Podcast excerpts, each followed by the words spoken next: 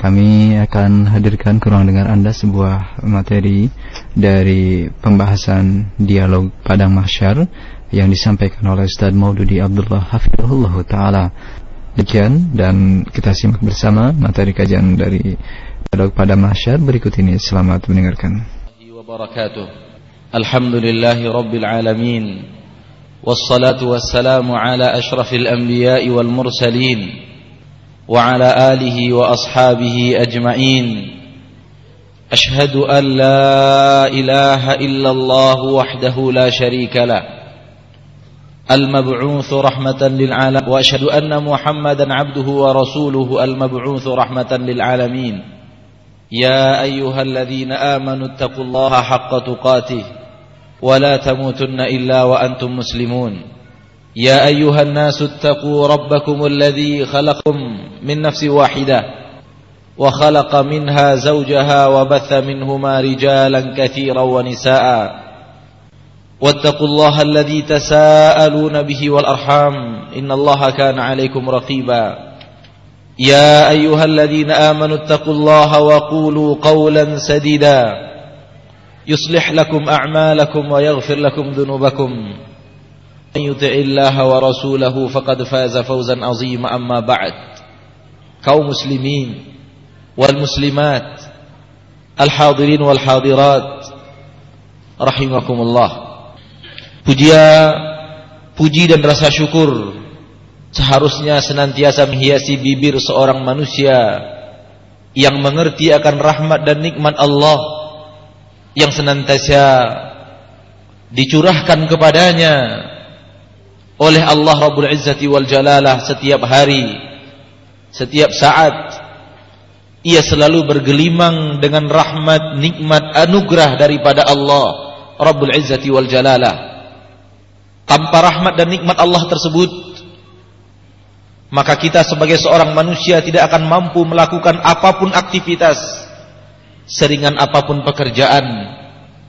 Ketika muadzin mengajak kita untuk salat ke masjid.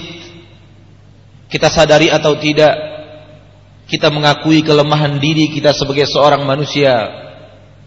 Seperti yang Allah terangkan dalam surah An-Nisa wa khuliqal insanu dha'ifa. Sesungguhnya manusia diciptakan oleh Allah dalam keadaan lemah. Ketika muadzin mengajak kita ke masjid hayya 'ala salah hayya 'alal falah kita menjawab la haula wala quwwata illa billah. Andai seorang muslim dan muslimah merenung memikirkan apa yang menjadi seruan muadzin dan apa yang ia jawab dia akan termenung bahwa sesungguhnya jawaban itu adalah bukti daripada pengakuan diri bahwa kita tidak memiliki kemampuan apa pun. Ketika muadzin mengajak kita ke masjid, hayya 'ala salah, mari ke masjid kita laksanakan salat. Hayya 'alal falah, mari ke masjid kita menuju kemenangan yang hakiki. Kita menjawab la haula wala quwwata illa billah. Tidak ada daya dan upaya. Tidak ada kekuatan melainkan dengan Allah Subhanahu wa taala.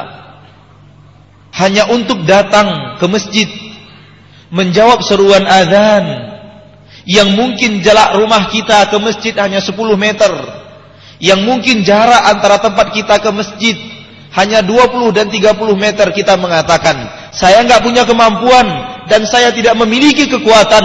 Kalau Allah subhanahu wa ta'ala tidak berikan kekuatan itu kepada saya hanya untuk melangkah 10, 20, 30 meter kita mengaku aku enggak kuat kalau Allah tidak berikan kekuatan itu Aku tidak sanggup kalau Allah tidak berikan kesanggupan itu kepada aku.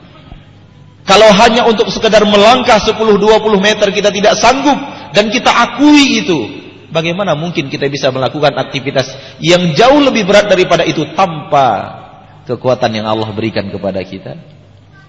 Salawat beriring salam untuk Nabi Muhammad sallallahu alaihi wasallam. Rasul tercinta imam dan pemimpin kita di dunia dan di akhirat. Suri tauladan yang membimbing kita ke jalan yang paling lurus di permukaan bumi. Yang membimbing kita ke jalan yang paling baik. Andai manusia menyadari yang telah berjuang dengan perjuangan yang teramat berat untuk menegakkan Islam di permukaan bumi pengorbanan demi pengorbanan telah beliau lakukan daripada harta tenaga, pikiran, bahkan, bahkan tetesan darah beliau mengalir untuk menegakkan risalah Islam di permukaan bumi dengan izin Allah. Sebelum beliau wafat, Islam telah menyebar di permukaan bumi. Wa ra'aitan nasa yadkhuluna afwaja. Engkau melihat wahai Muhammad, manusia telah berbondong-bondong masuk agama Islam.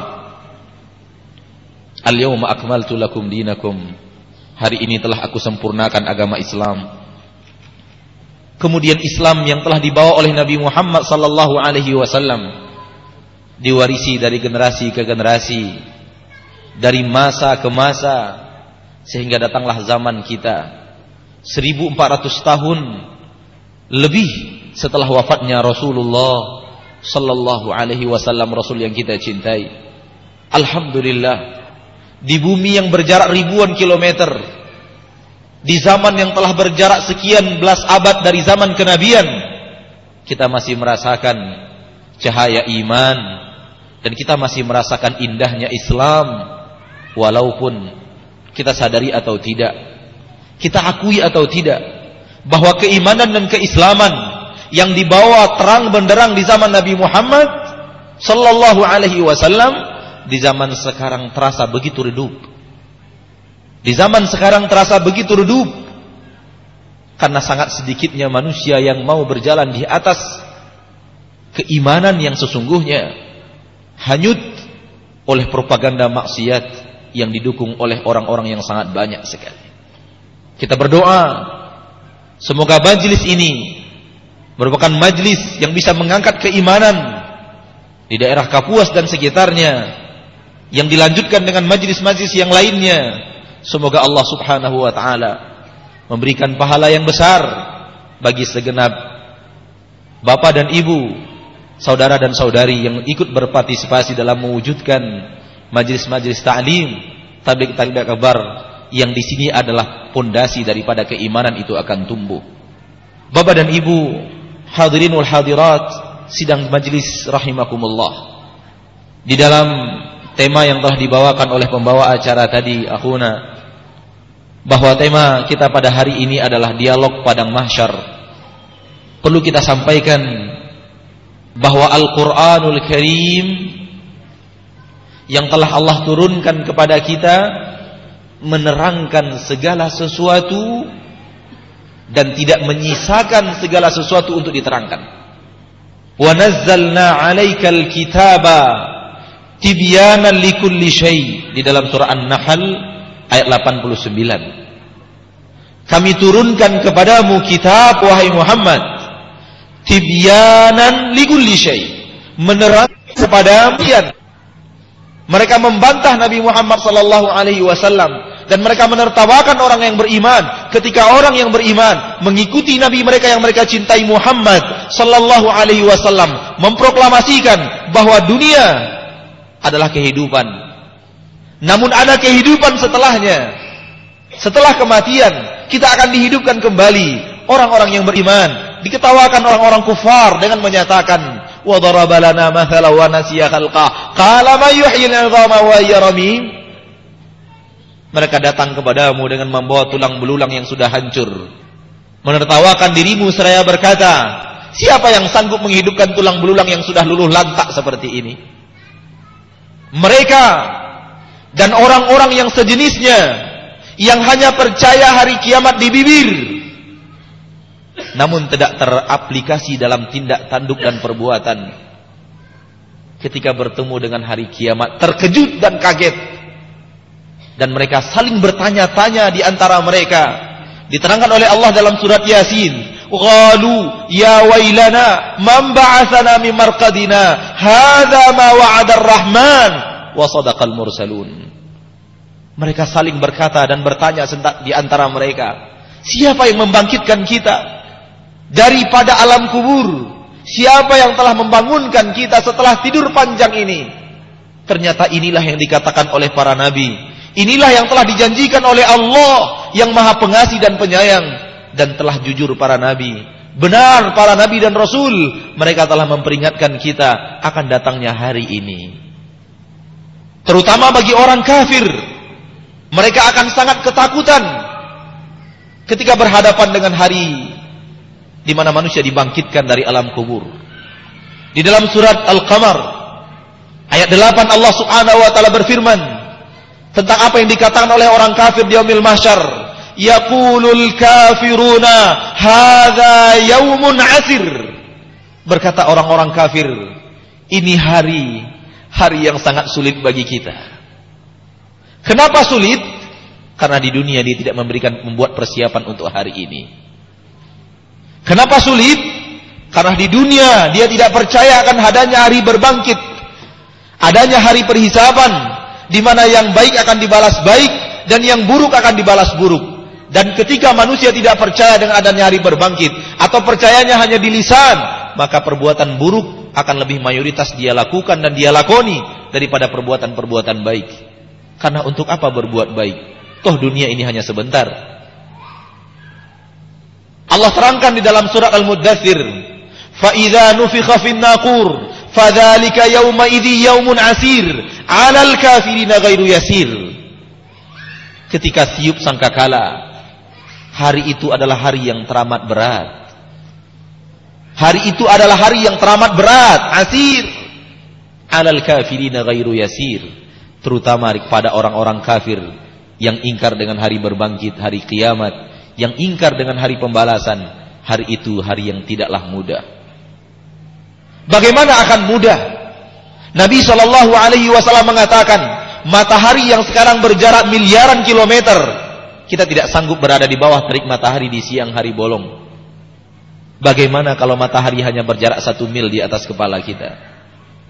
Bagaimana teriknya matahari yang hanya berjarak satu mil dalam hadis Nabi mengatakan la adri, saya tidak tahu apakah satu mil yang dimaksud itu adalah mil dalam ukuran kita di dunia ataukah mil itu adalah milnya celak. Bapak dan Ibu yang memakai celak tentu kita ambil celak dan kita tempelkan di di mata. Alat yang akan menempelkannya di mata itu disebut mil dalam bahasa Arab. Saya tidak tahu kata Nabi Muhammad, apakah mil itu jarak yang kita ketahui atau milnya itu adalah milnya celak. Kalau milnya mil celak berarti matahari di atas kepala kita segini. Bagaimana tidak akan rumit? Bagaimana tidak akan berat? Namun sayang seribu sayang, banyak sekali kaum muslimin, banyak sekali kaum muslimat yang lupa untuk memikirkan yang lupa untuk mengambil langkah antisipasi akan datangnya hari yang berat ini. Bahkan tidak sedikit di antara kaum muslimin, tidak sedikit di antara kaum muslimat, mudah-mudahan kita tidak termasuk daripada mereka. Ucapan di bibirnya seolah-olah tidak percaya dengan adanya hari berbangkit. Bapak dan Ibu kaum muslimin dan muslimat, pernahkah kita mendengar langsung atau tidak langsung adanya orang-orang yang berkata ketika melihat ada yang meninggal dunia kemudian mereka berkata bapak itu telah sampai ke tempat peristirahatannya yang terakhir. Pernahkah kita mendengarnya? Ketika ada orang yang meninggal dunia santai saja seorang muslim dan muslimah mengatakan bapak itu ibu itu teman kita itu telah sampai ke tempat peristirahatannya yang terakhir. Kaum muslimin dan muslimat, semoga kita tidak pernah mengucapkannya. Kalau kita pernah mengucapkannya, kita harus berderaikan air mata, bertaubat kepada Allah Subhanahu wa taala karena kata-kata ini Kalimat yang kita nukilkan tadi yang diucapkan oleh orang banyak, ditiru oleh seorang muslim dan muslimah yang kurang mawas akan akidahnya adalah kata-kata kufur yang dihiasi oleh bahasa yang ringan namun memiliki makna yang sangat berat daripada kekufuran. Apabila orang meninggal kita katakan dia sudah sampai ke tempat peristirahatan yang terakhir. Apa maknanya? Maknanya adalah orang yang meninggal istirahat untuk selama-lamanya. Apakah itu akidah yang diajarkan Nabi Muhammad kepada kita? Apakah itu akidah yang diajarkan oleh Al-Quran kepada kita?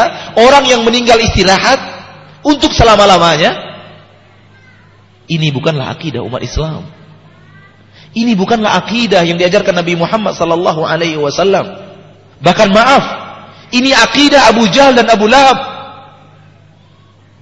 Makanya kita katakan, semoga kaum muslimin dan muslimat yang hadir di majlis kali ini belum pernah mengucapkannya dengan lisan. Kalau pernah, kita harus segera bertobat kepada Allah dan berjanji untuk tidak mengulangi kata-kata ini sampai akhir hayat kita karena kata-kata ini adalah kata-kata yang mengandung kekufuran 100%.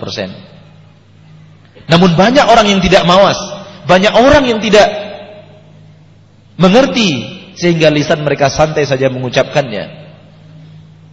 Padahal itu berbeda 180 derajat dari Al-Qur'an dan berbeda 180 derajat daripada hadis Nabi Muhammad. Di dalam Al-Qur'an dan hadis Nabi bahwa kematian awal daripada perjalanan berat. Setelah kehidupan dunia, lebih berat lagi kehidupan akhirat. Inna haula'i yuhibbunal ajila. Mereka terlalu mencintai dunia yang akan segera berakhir.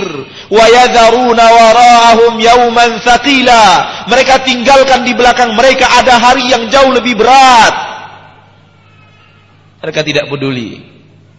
Mereka tidak buat berbuat persiapan untuk hari di belakang nanti Maksudnya hari pembalasan, hari setelah berakhirnya kehidupan dunia. Mereka tinggalkan hari di belakang mereka yang jauh lebih berat.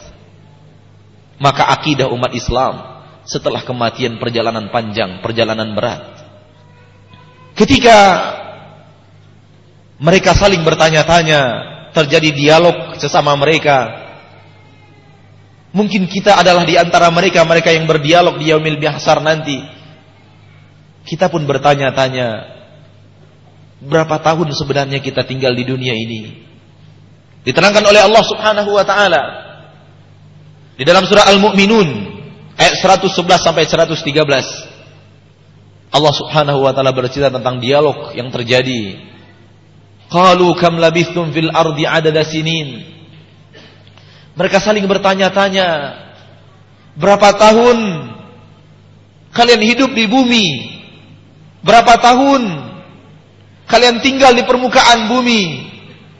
Kalau sekarang kita ditanya, mungkin kita akan menjawab 50 tahun, 60 tahun, 70 tahun, 30 tahun dan seterusnya. Tetapi di akhirat jawaban kita berbeda. Qalu mereka akan menjawab Labisna yauman. Kami tinggal di bumi hanya satu hari saja. Au ba'da yaumin fas'alil 'adin atau hanya sebahagian hari saja. Tidak cukup satu hari. Sebahagian hari saja. Silahkan tanya kepada orang-orang yang pandai menghitung saudaraku saudariku kaum muslimin dan muslimat memang dalam perhitungan kita di dunia kita hidup 20 tahun 30 tahun 50 tahun 60 tahun 80 tahun dan segelintir kecil manusia hidup sampai 90 dan 100 tahun. Perhitungan manusia di dunia. Tapi mereka kita sampai di akhirat. Tahu berapa hari yang sesungguhnya. Mereka mengira hidup di dunia itu hanya satu hari saja. Kemudian ketika mereka mengatakan satu hari itu terlalu panjang untuk menggambarkan singkatnya hidup di dunia. Akhirnya mereka menambahkan au ba'da yaum atau kita hidup nggak cukup satu hari hanya sebahagian hari saja. Benar. Kalau kita kembali kepada Al-Quran. Kalau kita kembali kepada syariat Islam. Di dalam Al-Quran diterangkan. Wa inna yawman inda rabbika ka'alfi sanatim mimma ta'udun. Satu hari nanti di akhirat. Bagaikan hitungan seribu tahun kalian di dunia. Satu hari akhirat. Hitungan di dunianya berapa tahun? Seribu tahun. Berarti kalau kita berumur panjang sampai 100 tahun, kita hanya hidup 10% hari akhirat.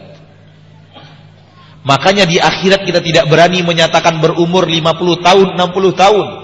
Kita hanya berani menyatakan kita hidup di dunia satu hari dan satu hari pun teramat panjang untuk men, untuk menggambarkan singkatnya umur kita di dunia. Persis seperti yang Allah terangkan dalam surat yang lain. Ka'annahum yawma yarawnaha lam yalbathu illa 'ashiyatan aw. Ketika mereka bertemu dengan hari akhirat, melihat hari akhirat seolah-olah mereka tinggal di dunia itu hanya waktu isya saja atau waktu duha saja. Saudaraku, saudariku, yang yang saya cintai di jalan Allah Subhanahu wa taala. Kalau kita hidup di dunia ini ternyata hanya waktu isya saja. Ternyata hanya waktu duha saja.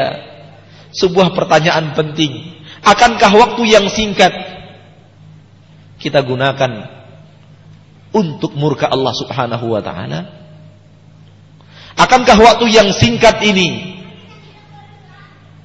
kita jalani untuk sampai ke azab Allah yang maha dahsyat? Kita harus berpikir ulang. Kita harus berpikir seribu kali untuk memanfaatkan waktu yang singkat kalau akan mengantarkan kita ke dalam murka Allah yang maha dahsyat. Ketika masa perhisaban itu telah datang, maka dipertontonkan kepada manusia seluruh perjalanan kehidupannya. Seluruh rekaman perjalanan hidupnya lengkap dengan catatan-catatannya dikeluarkan. Allah terangkan dalam surah Al-Kahfi, "Wa wudi'al kitab" dan dibentangkan kitab. Kitab tulisan tentang seluruh yang pernah kita kerjakan. Fataral mujrimina mushfiqina mimma fihi. Kamu akan melihat manusia-manusia pelaku dosa dan maksiat takut ketika melihat kitab mereka dan apa yang ada di dalamnya. Wa yaqulun mereka kemudian berkata, "Ya wailatana, aduh celakanya kita." Mali hadzal kitabi la yughadiru saghiratan wala kabiratan illa ahsaha. Kenapa kitab ini tidak meninggalkan sebuah pekerjaan besar atau kecil pun melainkan semuanya dicatatnya? Wa ma amilu hadira. Mereka menemukan seluruh yang pernah mereka kerjakan ada dalam catatan kitab mereka. Malaikat tidak meninggalkan sedikit pun daripada pekerjaan kita melainkan seluruhnya dicatat oleh malaikat. Ma yalfidhu min qaulin illa ladaihi raqibun atid. Tidak sebuah lafaz keluar dari lisan kita melainkan akan dicatat oleh malaikat raqib atau atid. Ketika itu orang-orang yang menghiasi hidupnya dengan maksiat. Ketika itu orang-orang yang menghiasi hidupnya dengan kekufuran. Ketika itu orang-orang yang menghiasi hidupnya dengan menyelisih syariat Islam, menyelisih Nabi Muhammad sallallahu alaihi wasallam akan takut melihat apa yang ada di dalam kitabnya. Melihat apa yang ada di dalam catatannya. Ternyata seluruh perkataan bohong tertulis. Ternyata seluruh ingkar janji tertulis. Ternyata seluruh maksiat tertulis. Ternyata seluruh yang dia lihat daripada yang haram tertulis. Ternyata seluruh yang pernah dia dengar daripada yang haram tertulis. Ternyata seluruh yang pernah dia tulis yang haram dengan tangannya tertulis. Ternyata seluruh gerak langkah kakinya menuju yang haram tertulis. Ia takut sendiri. Dia gemetar seraya berkata, "Ya wailatana, aduh celaka kita." Tidak tersisa sedikit pun ternyata yang besar ataupun yang kecil, semua ditulis oleh kitab ini. Mereka saling berkata-kata di antara mereka, celaka kita, celaka kita. Di dalam surat yang lain Allah Subhanahu wa taala mengatakan, "Fasaufa yad'u thubura." Di akhirat nanti akan banyak orang yang berkata thubura, celaka, celaka, celaka. Saudaraku, saudariku kaum muslimin dan muslimat. Allah bercerita seperti yang kita katakan tadi, bukan untuk cerita kosong tapi untuk ibrah untuk nasihat kepada kita, saya dan kita semua yang hadir, kaum muslimin dan muslimat. Agar jangan sampai kita termasuk orang-orang yang mengucapkan kalimat ini nanti di padang mahsyar. Fasawfa yad'u thubura. Mereka akan berkata, akan mereka akan berteriak di yaumil mahsyar, celaka, celaka. Berhubung dengan apa yang mereka lakukan di dunia tidak menguntungkan mereka. Bergantung dengan apa yang kita lakukan di dunia, ternyata akan membawa kebinasaan dan di depan mata ada surga dan neraka. Allah akan datangkan surga di yaumil mahsyar. Allah perlihatkan dan Allah akan datangkan neraka di yaumil mahsyar dan Allah perlihatkan sehingga akan ciut nyali Siapa pun yang menyatakan berani tidak akan berani menatap datangnya hari berbangkit tersebut. Waji'a yauma idzin bi jahannam. Pada hari itu akan didatangkan neraka jahannam dan kita akan melihat perih dan dan bersangatannya adab yang telah tersedia di dalam neraka jahannam. Berkata Nabi Muhammad sallallahu alaihi wasallam, "Ji'a bi jahannam walaha sab'una alf zimam." Fi kulli zimamin sab'una alfa malakin yajurrunaha. Ketika neraka jahanam didatangkan di yaumil mahsyar malaikat neraka jahanam itu didatangkan dengan 70 ribu tali kekangan. Neraka jahanam tidak datang begitu saja tapi dikekang dengan 70 ribu tali kekangan. Setiap tali kekangan dipegang oleh 70 ribu malaikat Allah.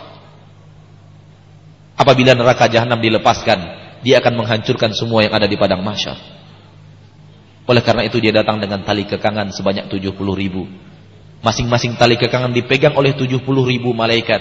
Ada 4,9 miliar malaikat Allah yang bertugas memegang neraka jahanam supaya tidak menghancurkan.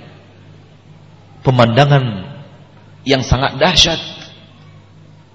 Ditambah kita mengingat dosa dan kesalahan ketidakpatuhan kita kepada Allah dan Rasulnya, penentangan demi penentangan, pelanggaran demi pelanggaran terhadap syariat yang kita lakukan, membuat nyali kita ciut, apakah kita selamat dari sentuhan neraka ini atau tidak.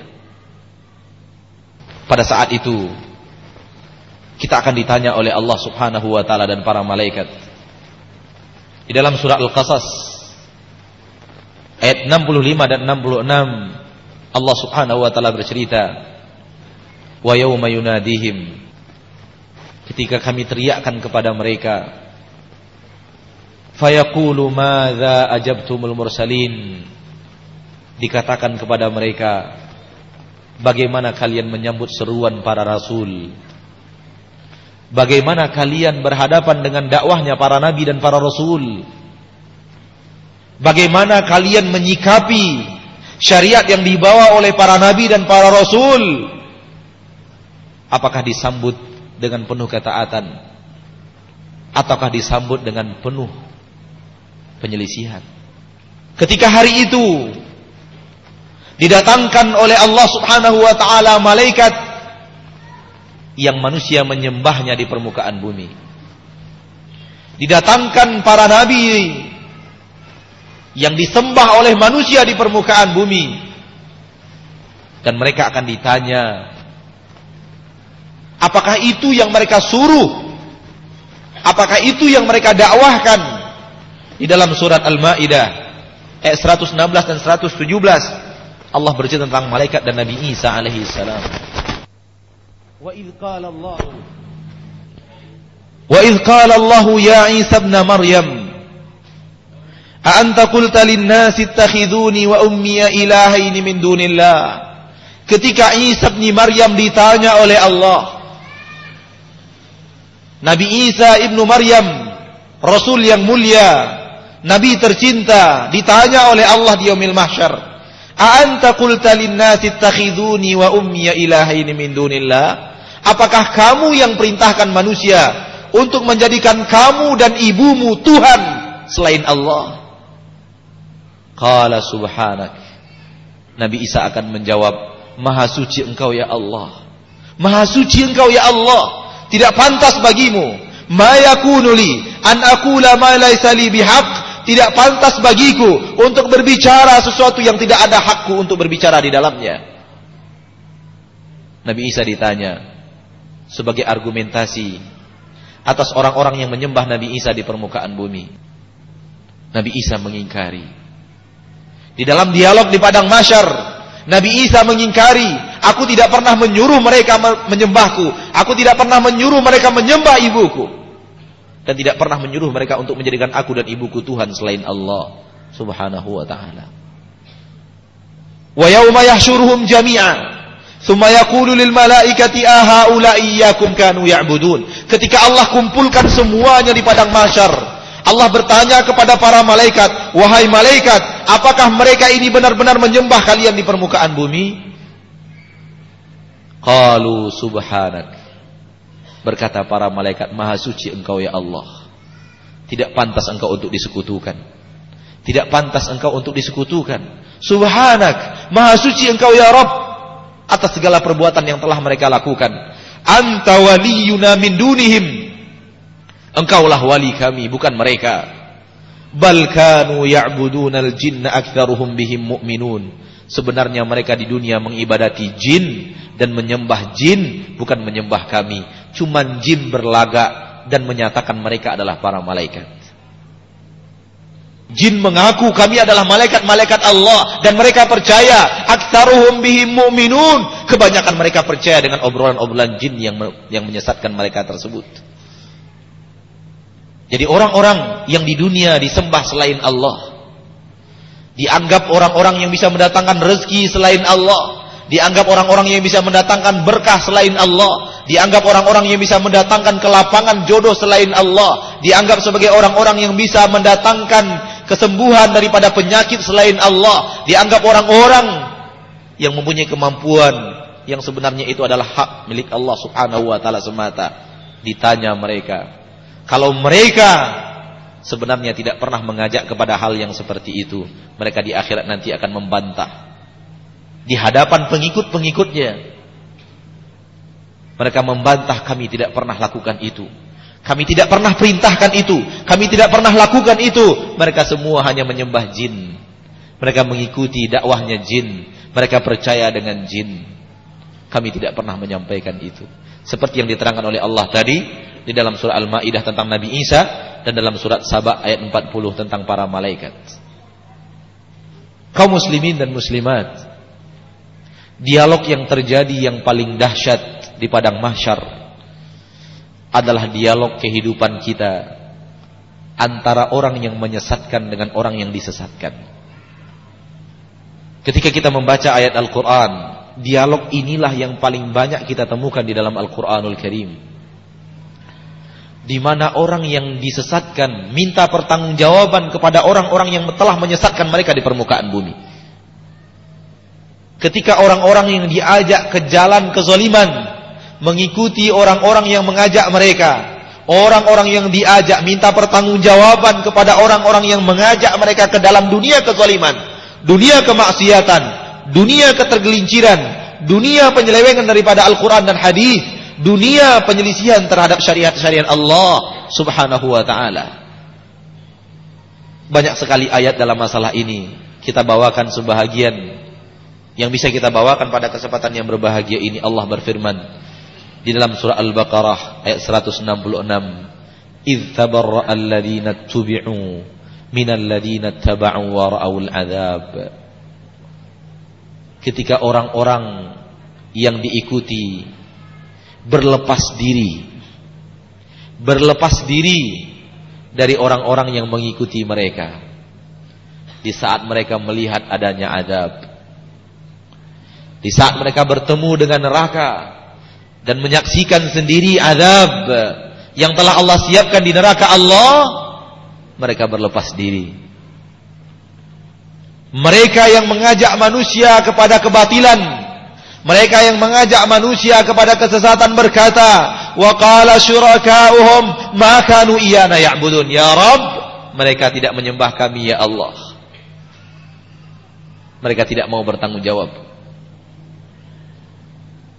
Qalu rabbana haula'i syurakauna alladzina kunna nad'u min dunik fa'alqau ilaihimul qawla innahum laka innakum lakadibun dalam surah An-Nahl ayat 86 Berkata orang-orang yang telah disesatkan, "Wah Rabb kami, wahai Rabb kami ya Allah, mereka lah, itulah mereka ya Allah, mereka yang telah kami sembah selainmu di dunia. Mereka, itu dia orangnya." Fa'alqau ilaihimul qaul. Mereka yang disembah selain Allah. Berkata kepada orang-orang yang menyembah innakum lakadibun. Kalian bohong. Tidak ada itu. Tidak ada. Kalian menyembah kami nggak ada karena mereka takut untuk pertanggungjawaban. Orang-orang yang disesatkan di permukaan bumi akan memintai minta pertanggungjawaban kepada orang-orang yang mengajaknya ke jalan kesesatan. Di dalam surat Ibrahim ayat 21. Faqalat du'afa'u lil ladina istakbaru inna kunna lakum taba'a Fahal antum mughnuna anna min adzabillahi min syai? Qalu law hadana Allahu lahadainakum.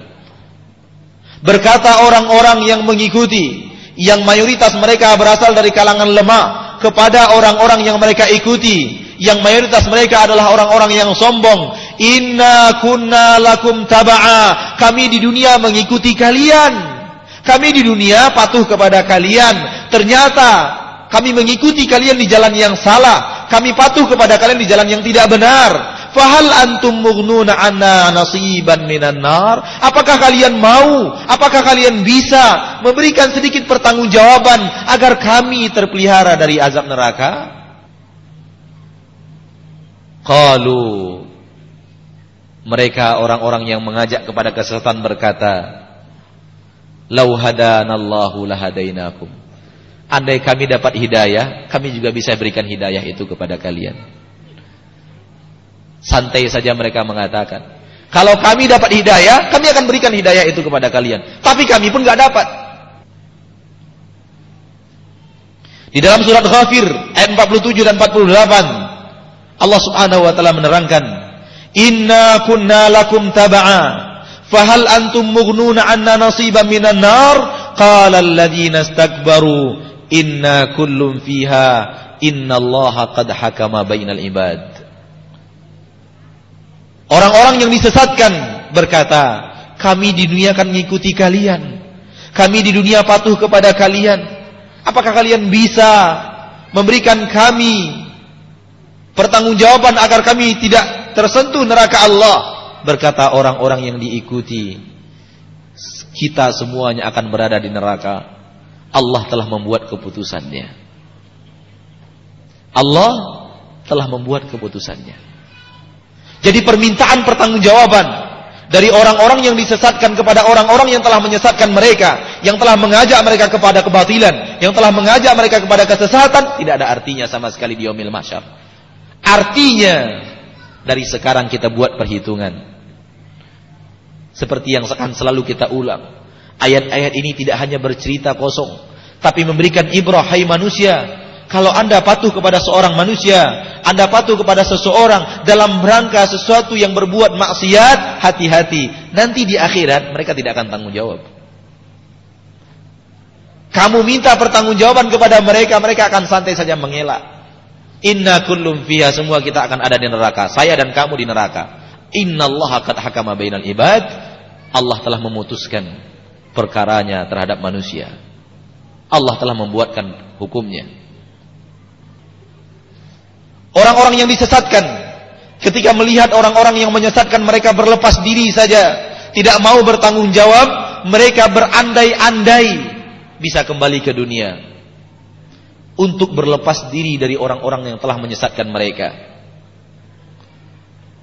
Dalam surah Al-Baqarah ayat 167, "Wa qala alladziina ittaba'u law anna lana karratan fanatabarra'a minkum kama tabarra'u minna." Berkata orang-orang yang disesatkan, "Seandainya kami mempunyai kesempatan untuk kembali ke dunia, kami akan berlepas diri dari kalian, dari mereka-mereka yang menyesatkan kami, sebagaimana sekarang mereka berlepas diri." Mereka tidak bertanggung jawab timbul penyesalan. Tapi penyesalan di hari akhirat tidak ada gunanya. Karena Allah telah menerangkan seluruhnya kepada kita. Allah telah menerangkan seluruhnya di dalam Al-Quran. Ini akan terjadi, hai kaum muslimin, hai kaum muslimat. Ini akan terjadi. Maka ketika itu terjadi, baru kemudian kita lihat dengan mata kepala kita. Baru kita kemudian hendak akan berlepas diri dari orang-orang yang sesat tidak akan ada gunanya karena Allah jauh-jauh hari telah mengingatkan kita. Ini akan terjadi. Berlepas dirilah di dunia sebelum datang masa penyesalan dan ingin berlepas diri di akhirat. Berkata iblis iblis syaitan di umil mahsyar akan berkata kepada orang-orang yang mengikuti ajakannya. Ketika mereka minta pertanggungjawaban daripada syaitan yang telah menyesatkan Innallaha wa'adakum wa'adal haqq wa wa'adtukum fa akhlaftukum ma kana li 'alaikum min sultanin illa an da'awtukum fastajabtum li. Fala talumuni walumu anfusakum. Ma ana bimusrikhikum wala antum bimusrikhi. Dalam surat Ibrahim ayat 22 berkata syaitan tatkala Allah Subhanahu wa taala memberikan hukumnya di yaumil mahsyar kelak Sesungguhnya Allah telah memberikan janji kepada kalian. Allah telah memberikan janji. Janji-janji Allah adalah untuk orang yang taat Allah akan berikan rahmat dan anugerahnya. Dan untuk orang-orang yang menjalani maksiat Allah akan berikan murka dan adabnya. Inna Allah wa'adakum wa'adal haq. Allah telah menjanjikan kepada kalian janji yang hak, janji yang benar janji yang akan ditepati. Bahwa yang baik akan berbalas baik dan yang buruk akan berbalas buruk. Wa wa'adtukum fa akhlaftukum. Aku pun memberikan janji kepada kalian tapi aku khianat. Syaitan mengatakan itu ketika dia dimintai pertanggungjawaban oleh manusia atas ulahnya menyesatkan manusia. Ia berkata memang aku berjanji tapi aku khianat 'alaikum min sultanin illa an fastajabtum li. Sebenarnya aku tidak punya kekuatan untuk menyeret kalian ke dalam kesesatan. Yang aku punya, aku hanya mengajak. Kenapa kalian ikut? Dengarkan. Sebelum semuanya terjadi, sebelum semuanya menimpa, dan alangkah sedihnya kalau kata-kata syaitan itu ternyata diarahkan kepada kita. Aku tidak punya kekuatan untuk menyeret kalian ke dalam kesesatan. Aku hanya ngajak. Fastajab tumli. Kalian yang mau patuh kepadaku. Kalian yang mau ikut kepadaku. Kalian yang mau terima seruanku. Kalian yang mau terima aku ajak ke tempat-tempat yang tidak baik. Kalian yang terima ketika aku ajak kalian ke tempat-tempat penyelisihan syariat. Kalian mau, kenapa kalian mau? Fala talumuni. Jangan celah aku. Walumu anfusakum. Caci maki diri kalian sendiri. Kalian kenapa kalian mau ikut? Ma ana bimusrikhikum aku tidak bisa nolong kalian. Wa ma antum bimusrikhi dan kalian tidak akan bisa nolong aku. Subhanallah. Terang bahwa syaitan adalah musuh yang nyata. Allah terangkan lihat ketika kita di akhirat berusaha minta pertanggungjawaban dari orang-orang seperti ini dan yang semisalnya sampai syaitan pun Demikian keras argumentasinya. Dan betul apa yang diucapkan oleh syaitan. Syaitan hanya ngajak dengan lisannya. Syaitan hanya memberikan was-was dalam dada. Kesalahan kita, ikuti dia. Padahal Al-Quran, puluhan ayat di dalam Al-Quran mengatakan, jangan ikuti syaitan, jangan ikuti syaitan, jangan ikuti ajakan syaitan, jangan ikuti langkah-langkah syaitan. Syaitan mengajak kalian ke neraka, syaitan mengajak kalian ke murka Allah, syaitan mengajak kalian kufur, kita masih ikut maka tidak ada yang perlu disalahkan kecuali diri sendiri. Betul apa yang dikatakan syaitan, fala talumuni, jangan celah aku, jangan maki aku, walumu anfusakum, celah dan caci diri kalian sendiri. Kenapa kalian ikut? Karena kita di permukaan bumi telah diberikan garis kebenaran dan juga diterangkan ini garis kesalahan dan kita diberikan kekuatan oleh Allah untuk mampu berjalan di atas garis kebenaran. Sebagaimana kita juga memiliki kekuatan untuk menggarungi dan mengarungi jalur, jalur kesalahan. Ketika kita melakukan kesalahan itu atas kehendak kita. Bermula dari ajakan syaitan bermula dari ajakan teman-teman yang tidak baik. Bermula dari ajakan tetangga yang tidak baik. Bermula dari ajakan sahabat-sahabat yang tidak baik. Berkata Rasulullah sallallahu alaihi wasallam, "Masalul jalisi salih wal jalisi su. Kamathali hamilil fir, hamilil misk wa nafikhil kir." Perumpamaan teman yang baik dengan teman yang tidak baik bagaikan berteman dengan tukang jual parfum atau si pandai besi. Amma hamilul Apabila anda berteman dengan penjual parfum, imma antabta amin, mungkin engkau akan beli parfumnya. Au yahdiyak atau dia hadiahkan parfum itu kepadamu. Au tajida minhu rihan tayyibah atau minimal kamu merasakan aroma yang sangat wangi dari mereka. Amanatul kir. Ada penduduk bersahabat bersama pandai besi. Imma an yahriqa thiyabak bisa jadi dia membakar pakaianmu. Au tajidu minhu rihan muntina. Atau engkau menemukan aroma yang tidak sedap di sisinya. Rasulullah sallallahu alaihi wasallam telah menyuruh kita untuk memilih teman. Karena teman mempunyai pengaruh dalam kehidupan kita. Di akhirat kelak setelah syaitan dan orang-orang yang menyesatkan berlepas diri. Kita ingin kembali ke dunia untuk berlepas diri daripada mereka. Kita ingin untuk tidak bersahabat dengan mereka, berandai-andai. Seandainya saya bisa kembali ke dunia, saya tidak akan jadikan kalian teman. Saya tidak akan jadikan kalian kawan. Saya tidak akan mau bersahabat dengan kalian. Di dalam surah Al-Furqan Ayat 28 dan 29 Allah terangkan Ya wailata laitani lam attakhidh fulanan khalila laqad adallani 'ani dzikri ba'da idh ja'ani Andai aku di dunia aduh celakanya diriku andai aku di dunia tidak menjadikan dia teman aku andai aku di dunia tidak menjadikan dia sahabatku Sungguh dia telah menyesatkan aku daripada zikir kepada Allah setelah datang kepadaku zikir tersebut. Sungguh dia telah menyesatkan aku daripada mengingat Allah setelah datangnya kepadaku peringatan-peringatan untuk mengingat Allah Subhanahu wa taala. Sahabat mempunyai peran penting untuk menempuh jalur kebenaran atau berada di atas jalur kesesatan. Bahkan di antara dialog yang diceritakan oleh Allah di padang mahsyar. Hatta idza ja'ana qala ya laita baini wa bainaka bu'dal masyriqain fabi'sal qarin. Ketika nanti di hari akhirat dia berkata, ketika mereka datang kepada kami, mereka akan saling berkata, antara mereka yang menyesatkan dan disesatkan, mereka yang mengajak kepada kebatilan dan mereka yang mengikuti. Ya laita baini wa bainaka bu'dal masyriqan, andai aku dan kamu dulu di dunia sejauh timur dan barat. Fabisal qarin, kamu adalah seburuk-buruk teman. Kamu adalah seburuk-buruk sahabat.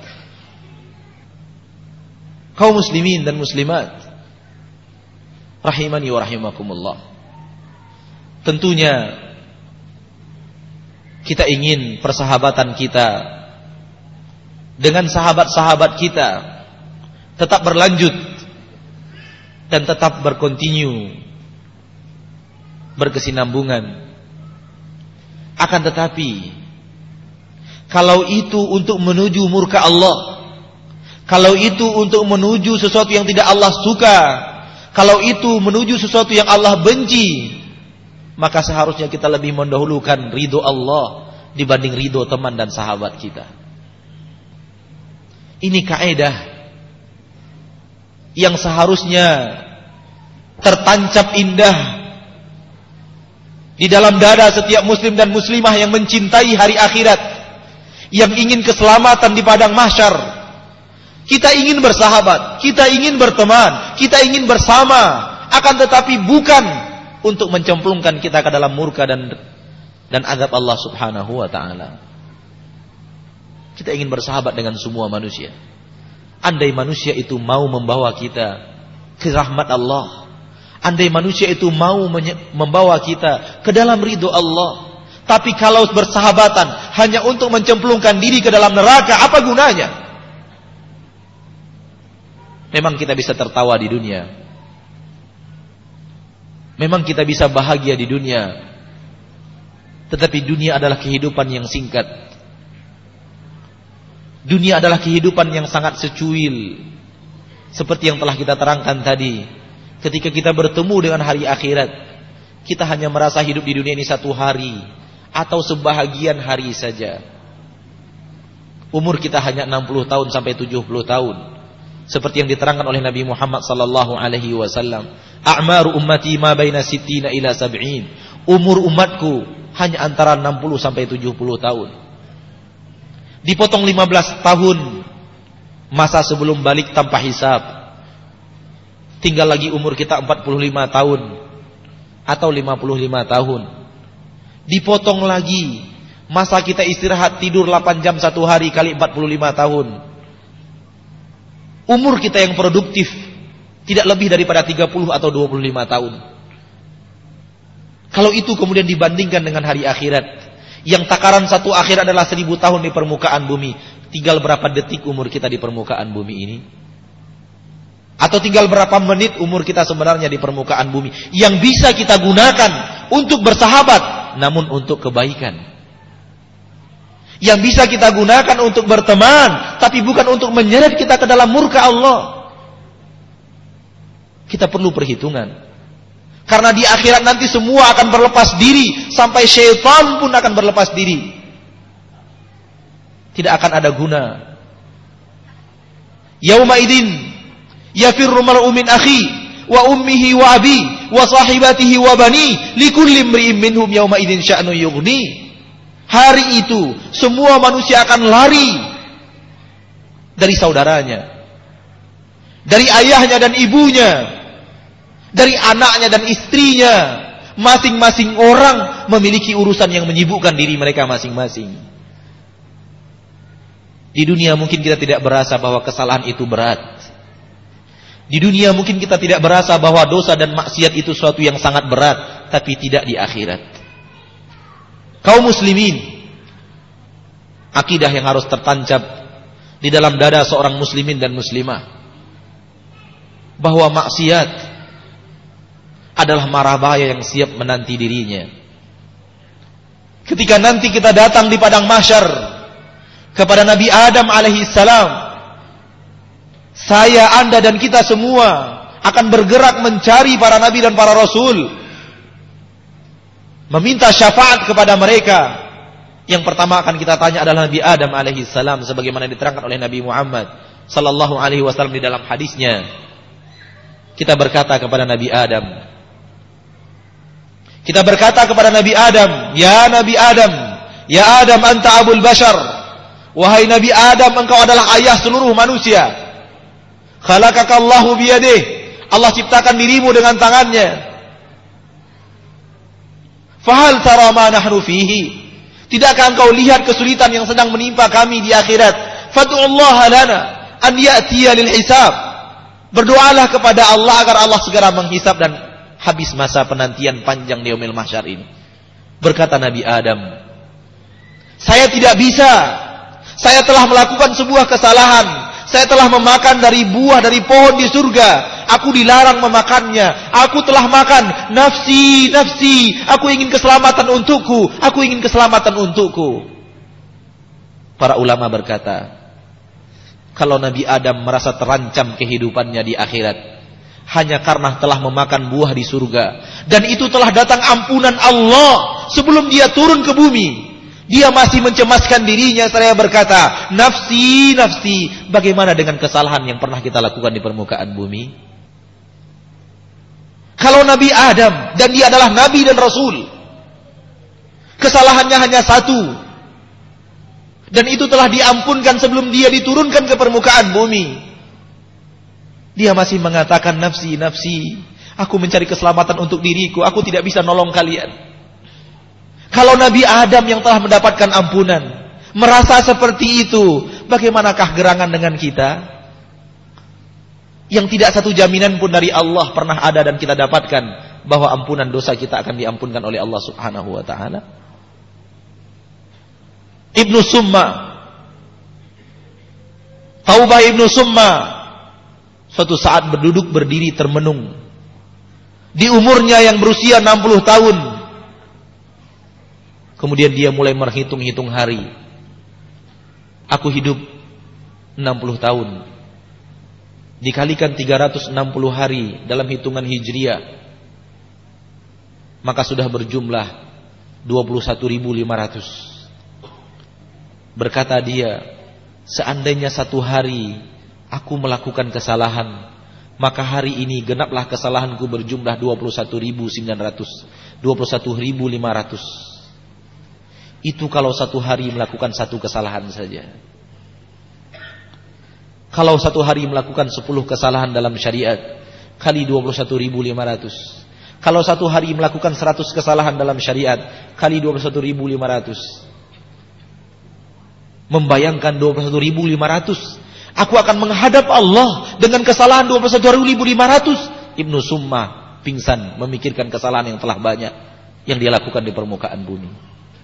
Beginilah orang-orang saleh yang takut akan dosa-dosa yang dia kerjakan di permukaan bumi semua manusia bersalah semua manusia pernah melakukan kesalahan kepada Allah tidak ada manusia suci di permukaan bumi selain para nabi dan para rasul semua kita adalah orang yang pernah melakukan lembaran-lembaran salah dalam kehidupan. Semua kita adalah orang yang pernah memiliki lembaran-lembaran hitam dalam kehidupannya. Yang kita hanya ingin, yang tahu itu antara kita dan Allah. Bahkan kita tidak tahu istri kita tahu. Kita tidak ingin istri kita tahu. Kita tidak ingin suami kita tahu tentang apa yang pernah kita lakukan. Sebelum tutup usia, seharusnya semua itu telah kita lebur dengan taubat kepada Allah Subhanahu wa taala. Dan tobat itu tentunya tidak bisa diundur-undur dengan mengatakan nanti dan nanti. Karena kita tidak tahu kapan malaikat datang menjemput. Kita lanjutkan cerita-cerita yang Allah ceritakan di dalam Al-Quran. Tentang apa saja dialog yang terjadi di padang masyar. Orang-orang yang kafir dan orang-orang yang banyak berbuat maksiat. Ingin kembali ke dunia untuk bertaubat. Mereka ingin kembali ke dunia untuk menjadi orang-orang yang patuh kepada Rasul sallallahu alaihi wasallam. Mereka ingin menjak, ingin kembali ke dunia untuk menjadi orang saleh. Dengarkan beberapa ayat berikut ini. Di dalam surah Ibrahim ayat 44 Allah Subhanahu wa taala berfirman "Fayaqulul ladzina zalamu rabbana akhirna ila ajalin qarib nujib da'wataka wa nattabi'ir rusul. Ya Allah berkata orang-orang yang zalim. Ya Allah Ya Rabb kami akhirna ila ajalin qarib Ya Allah berikan kami sedikit kesempatan untuk kembali ke dunia. Berikan kami kesempatan untuk kembali ke dunia sedikit saja. Nujib da'wataka. Kami akan terima seruanmu. Kami akan terima panggilanmu. Wanat tabi'ir rusul. Kami mau patuh kepada Nabi dan Rasul. Penyesalan. Yang tidak akan berguna. Karena penyesalan itu akan ada di yaumil mahsyar. Qalu dalam surah Al-Hajj ayat 106 dan 108. قالوا ربنا غلبت علينا شقوتنا وكنا كوما ضالين ربنا أخرجنا فإن عدنا فإنا ظالمون Wahai Rabb kami Memang kami banyak dosa Kami orang-orang jahat Diakui oleh dia Karena tidak ada jalan untuk mengelak Semua saksi telah didatangkan Dan Allah maha tahu atas segala sesuatu kami memang orang-orang yang telah jahat ya Allah. Wa kunna qauman dhalin, kami di dunia sesat. Rabbana akhrijna minha. Ya Allah kembalikan kami ke dunia. Keluarkan kami dari akhirat ini. Kembalikan kami ke dunia. Fa in udna fa inna zalimun. Kalau kami kembali jadi orang jahat. Baru kami bisa dinyatakan orang zalim. Jadi berangan-angan. Untuk menjadi orang saleh. Yawma ya'addu dhalimu ala yadai yaqulu ya laitani ittakhadtu ma'ar rasuli sabila dalam surah Al-Furqan ayat 27. Pada hari itu, pada hari akhirat, orang-orang yang zalim gigit jari. Orang-orang zalim menggigit jarinya. Seraya berkata, "Ya laitani ittakhadtu ma'ar rasuli sabila." Andai di, di dunia dulu aku mau mengikuti Rasulullah sallallahu alaihi wasallam. Ada di dunia dulu. Aku mau patuh mengikuti jalan Rasul, mengikuti perintah Rasul, berhenti dari larangan Rasul. Di dalam surah As-Sajdah ayat 12. Rabbana absarna wa sami'na farji'na na'mal salihan inna muqinun Rabb kami, ya Allah, ya Rabb kami. Kami telah melihat, ya Rabb. Kami telah mendengar. Tolong kembalikan kami ke dunia. Kami ingin beramal saleh. Kami mau, ya Allah, beramal saleh. Kami ingin jadi orang saleh, ya Allah. Kembalikan kami ke dunia. Kami mau jadi orang saleh. Inna mukinun. Sekarang kami percaya, ya Allah, kami percaya. Saudaraku, saudariku kaum muslimin. Ini nasihat untuk saya, untuk kita semuanya. Bahwa semua yang akan datang di hari akhir berangan-angan ingin jadi orang saleh di dunia. Dia berangan-angan waktu-waktu yang dia lalui di atas maksiat, dia lalui di atas ketaatan. Dia berangan-angan kalimat-kalimat yang diucapkannya yang tidak diridhoi oleh Allah, berangan-angan diucapkan dengan kalimat-kalimat yang baik dan bijak dan diridhoi oleh Allah Subhanahu wa taala. Dia berangan, dia berangan-angan langkah yang telah dia langkahkan ke arah yang tidak diridhoi oleh Allah, hendaknya dia langkahkan kepada langkah-langkah yang diridhoi oleh Allah. Dia berangan-angan, matanya telah dia biarkan melihat hal-hal yang tidak diridhoi oleh Allah. Dia berangan-angan agar mata tersebut melihat yang diridhoi oleh Allah Subhanahu wa taala. Rabbana abusarna wa sami'na ya Allah, kami sudah lihat, kami sudah dengar ya Allah. Farji'na na'mal salihan. Kembalikan kami ke dunia. Kami ingin beramal saleh ya Allah. Kami ingin jadi orang saleh. Maka kita harus ingin menjadi orang saleh di sini, bukan di sana. Kita harus tanamkan tekad untuk menjadi orang saleh yang patuh kepada Allah dan Rasulnya di dunia, karena tidak ada manfaatnya kalau sudah ada di akhirat. Setelah tidak itu tidak mampu mereka lakukan, permintaan mereka agar dikembalikan ke akhirat, ke dunia tidak di, tidak bisa tidak dikabulkan oleh Allah. Dan minta pertanggungjawaban kepada orang-orang yang telah menyesatkan mereka dari jalan Allah pun tidak berhasil. Yang mereka lakukan adalah minta kepada Allah untuk mengazab orang-orang yang menyesatkan mereka dengan azab yang berlipat ganda. Hanya itu yang bisa mereka lakukan. Di dalam surah Al-A'raf ayat 38 Allah bercerita Rabbana haula'i adalluna fa'atihim adzaban dhi'fan minan nar. Ya Rabb kami Ya Rabb kami kaum muslimin dan muslimat di akhirat orang kafir orang munafik orang banyak berbuat dosa apalagi orang saleh selalu mengatakan Rabb kami Rabb kami Rabb kami Mana mereka di dunia daripada mengucapkan Ya Rob kami? Ke mana mereka di dunia? Seharusnya kata-kata Ya Rob kami, Ya Allah, Ya Tuhan kami itu mereka ucapkan di dunia. Haulai adalluna.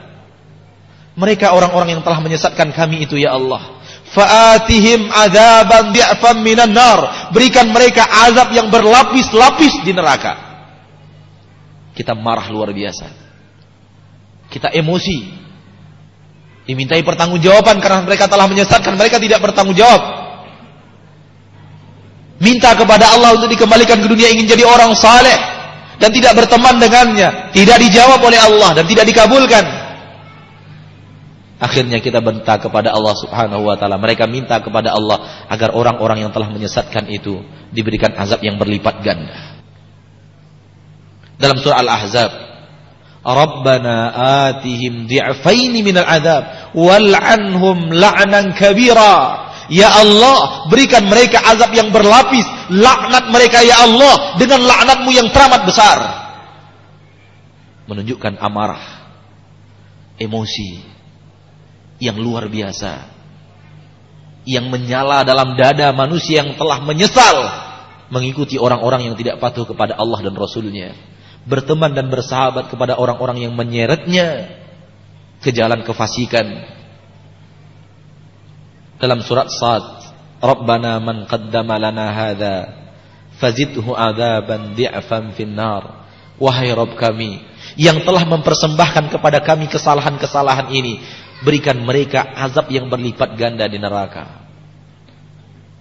Rabbana arinal ladaini adallana minal jinni wal ins naj'alhuma tahta aqdamina liyakuna minal asfalin. Ya Allah mana dia orang-orang yang telah menyesatkan kami itu ya Allah? Tolong bawa mereka kemari. Datangkan mereka. Baik jin atau manusia datangkan mereka. Kami akan injak-injak mereka ya Allah. Naj'alhuma tahta aqdamina. Kami akan injak-injak mereka. Liyakuna minal asfalin agar mereka juga merasakan jadi orang hina agar mereka juga bisa merasakan jadinya orang-orang yang terhina. Kaum muslimin dan muslimat semua penyesalan itu tidak ada artinya. Semua permintaan itu tidak ada gunanya kalau itu terjadi di padang mahsyar. Saya akan selalu berulang-ulang mengingatkan diri sendiri saudara-saudari yang kucintai di jalan Allah agar semua yang diterangkan oleh Allah Subhanahu wa taala ini menjadi cambuk atas tindak laku dan tindak tanduk kita di dunia. Kita hidup di dunia untuk patuh kepada Allah. Kita hidup di dunia untuk patuh kepada Rasulullah. Kita hidup di dunia untuk menjalankan perintah Allah. Kita hidup di dunia untuk lari daripada larangan-larangan Allah. Siapa pun dia yang telah mampu menyeret kita ke jalan di luar itu, maka itulah termasuk orang-orang yang telah menyesatkan kita dari jalan Allah Subhanahu wa taala. Tergantung lagi besar dan kecilnya penyelewengan tersebut. Tergantung besar dan kecilnya penyimpangan dan kesalahan tersebut. Akan tetapi kecil akan berbuah menjadi besar kalau tidak diobati dengan segera. Setelah semua itu terjadi, akhirnya permintaan kembali ke dunia tidak dikabulkan. Permintaan pertanggungjawaban tidak dikabulkan. Mereka akhirnya terpaksa mengaku diri mereka adalah orang-orang yang zalim. Mereka terpaksa mengaku bahwa diri mereka adalah orang-orang yang bodoh. Mereka terpaksa mengaku diri mereka jauh daripada kebenaran dan telah berjalan di atas jalan kesesatan. Di dalam soal Al-A'raf ayat 37 Allah Subhanahu wa taala berfirman, "Wa syahidu ala anfusihim annahum kanu kafirin." Akhirnya mereka bersaksi atas diri mereka sendiri, mereka betul-betul orang-orang yang kafir di dunia. Karena Allah telah memberikan peringatan. Allah telah memberikan ajaran. Nazzalna 'alaikal Qur'an wa nazzalna 'alaikal likulli syai. Kami telah turunkan kepada kalian kitab menerangkan segala sesuatu. Allah telah terangkan segala sesuatu tersebut. Tapi ketika tidak mau mengikutinya, tidak mau membacanya, tidak mau mentadabburnya, tidak mau ikut dan patuh kepadanya, akhirnya mereka mengakui memang kita adalah orang-orang yang ingkar di permukaan bumi. Dalam surat Al-Anbiya ayat 15 qalu ya wailana inna kunna zalimin. Mereka saling berkata sesama mereka aduh celakanya kita kita di dunia adalah orang-orang yang zalim. Kita di dunia adalah orang-orang yang zalim dalam surat Az-Zumar antaqula nafsun ya hasrata ala ma farrattu fi jambillah wa in kuntu laminas sakhirin berkata jiwa Aduh celakanya kita. Aduh menyesalnya kita. Berhubung kita telah menyepelekan sesuatu yang akan terjadi sekarang ini di sisi Allah Subhanahu wa taala. Berkata orang-orang yang kafir dalam surah Al-Mulk, "Wa qalu law kunna nasma'u aw naqil ma kunna fi ashabis sa'id." Mereka berkata, andai di dunia kami mau mendengar, andai di dunia kamu mau kami mau berakal, mustahil kami akan menjadi penghuni neraka Sa'ir. Jadi orang-orang yang di akhirat nanti Allah takdirkan menjadi penghuni neraka, semoga Allah menjauhkan saya dan kita kaum muslimin yang hadir sekarang ini dari sentuhan neraka. Amin. Ya rabbal alamin. Andai ada yang akan ditakdirkan masuk neraka, dia akan berkata, Lau kunna nasma'u. Andai di dunia aku mau mendengar. Andai di dunia aku mau berakal. Aku tidak akan mungkin menjadi penghuni neraka Sa'id. Aku tidak akan mungkin menjadi Aku tidak akan mungkin menjadi neraka yang apinya bergejolak. Ketika penduduk surga bertanya kepada penduduk neraka, "Masalah fi sakar?" Apa yang membuat malaikat kalian kalian masuk ke dalam neraka sakar? Mereka menjawab lam naku minal musallin. Kami di dunia enggak mau salat. Wa kunna walam naku nut'imul miskin. Kami di dunia tidak memberikan fakir miskin makanan, tidak mengeluarkan zakat. Wa kunna nakhudu ma'al khaidin. Kami di dunia berbuat maksiat bersama mereka-mereka yang berbuat maksiat. Wa kunna nukadzibu biyaumiddin hatta atanal yakin kami dustakan hari berbangkit sampai datang kepada kami kematian. Diakui. Terpaksa mengakui. Karena sudah tidak ada jalan untuk berbenah tidak ada jalan untuk bertaubat dan tidak ada jalan untuk membenahi diri. Apa yang terjadi setelahnya? Setelahnya masa perhisap pun datang. Dan buah daripada semua itu yang sesat tentu akan dimasukkan ke tempat orang-orang yang sesat.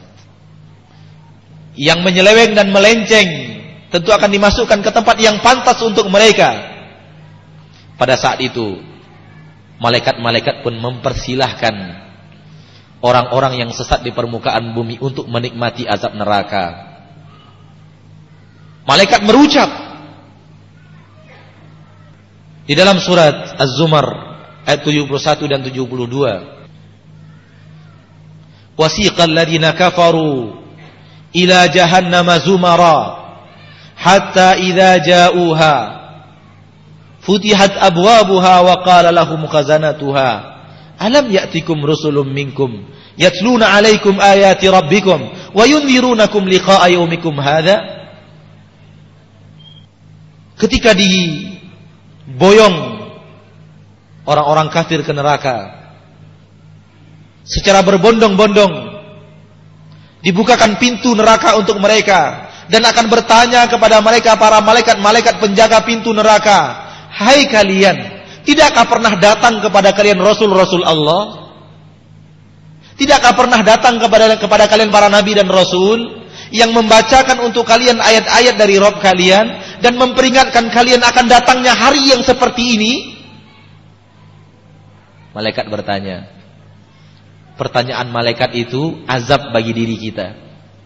Pertanyaan malaikat itu azab bagi mental kita. Sudahlah kita akan sudahlah seseorang akan dimasukkan ke neraka, ditanya lagi. Hah? Enggak ada dulu nabi apa bercerita tentang hari ini. Apa enggak pernah kalian mendengar ayat-ayat Allah bercerita tentang orang yang berbuat maksiat akan dimasukkan ke dalam neraka ini? Tidakkah pernah datang kepada kalian Rasul yang memperingatkan kalian marah bahaya yang akan terjadi pada hari ini? Semua mereka menjawab benar. Telah datang kepada kami. Telah diperingatkan kami. Telah diberikan kami lampu-lampu peringatan bahaya akan hari berbangkit. Akhirnya malaikat berkata, "Qila dukhulu abwaaba jahannam." Berkata malaikat, silakan masuk pintu-pintu neraka jahanam khalidina fiha. Kalian akan kekal di dalam selama-lamanya. Fabi samathwal mutakabbirin. Ini seburuk-buruk tempat untuk orang-orang yang sombong seperti kalian. Di dalam surat Yunus ayat 52 thumma qila lil ladzina zalamu dzuqu adzabal khuldi hal tuzzauna illa ma kuntum ta'malun. Kemudian dikatakan kepada orang-orang di dunia berlaku zalim berlaku ania dan maksiat silahkan nikmati azab neraka yang kekal ini. Silahkan nikmati, zuku, rasakan. Rasakan azab. Hal tuzzauna illa ma kuntum ta'malun. kalian hanya dibalasi sesuai dengan apa yang kalian kerjakan di permukaan bumi. Silahkan rasakan. Yang kalian nikmati sekarang ini adalah buah daripada pekerjaan kalian. Hasil daripada maksiat yang kalian nikmati di permukaan bumi. Silahkan. Di dalam ayat yang lain, surah Al-Ahqaf ayat 20, Allah Subhanahu wa taala berfirman, malaikat berkata kepada penghuni neraka, "Azhabtum tayyibatikum fi hayatikum ad-dunya wastamta'tum biha, falyawma tujzauna 'adzabal huni bima kuntum tastakbiruna fil ardi bighairil haqq wa bima kuntum tafsukun." Kalian di dunia sudah terlalu banyak menikmati kehidupan. Sudah terlalu banyak menikmati yang enak-enak dan maksiat hari ini.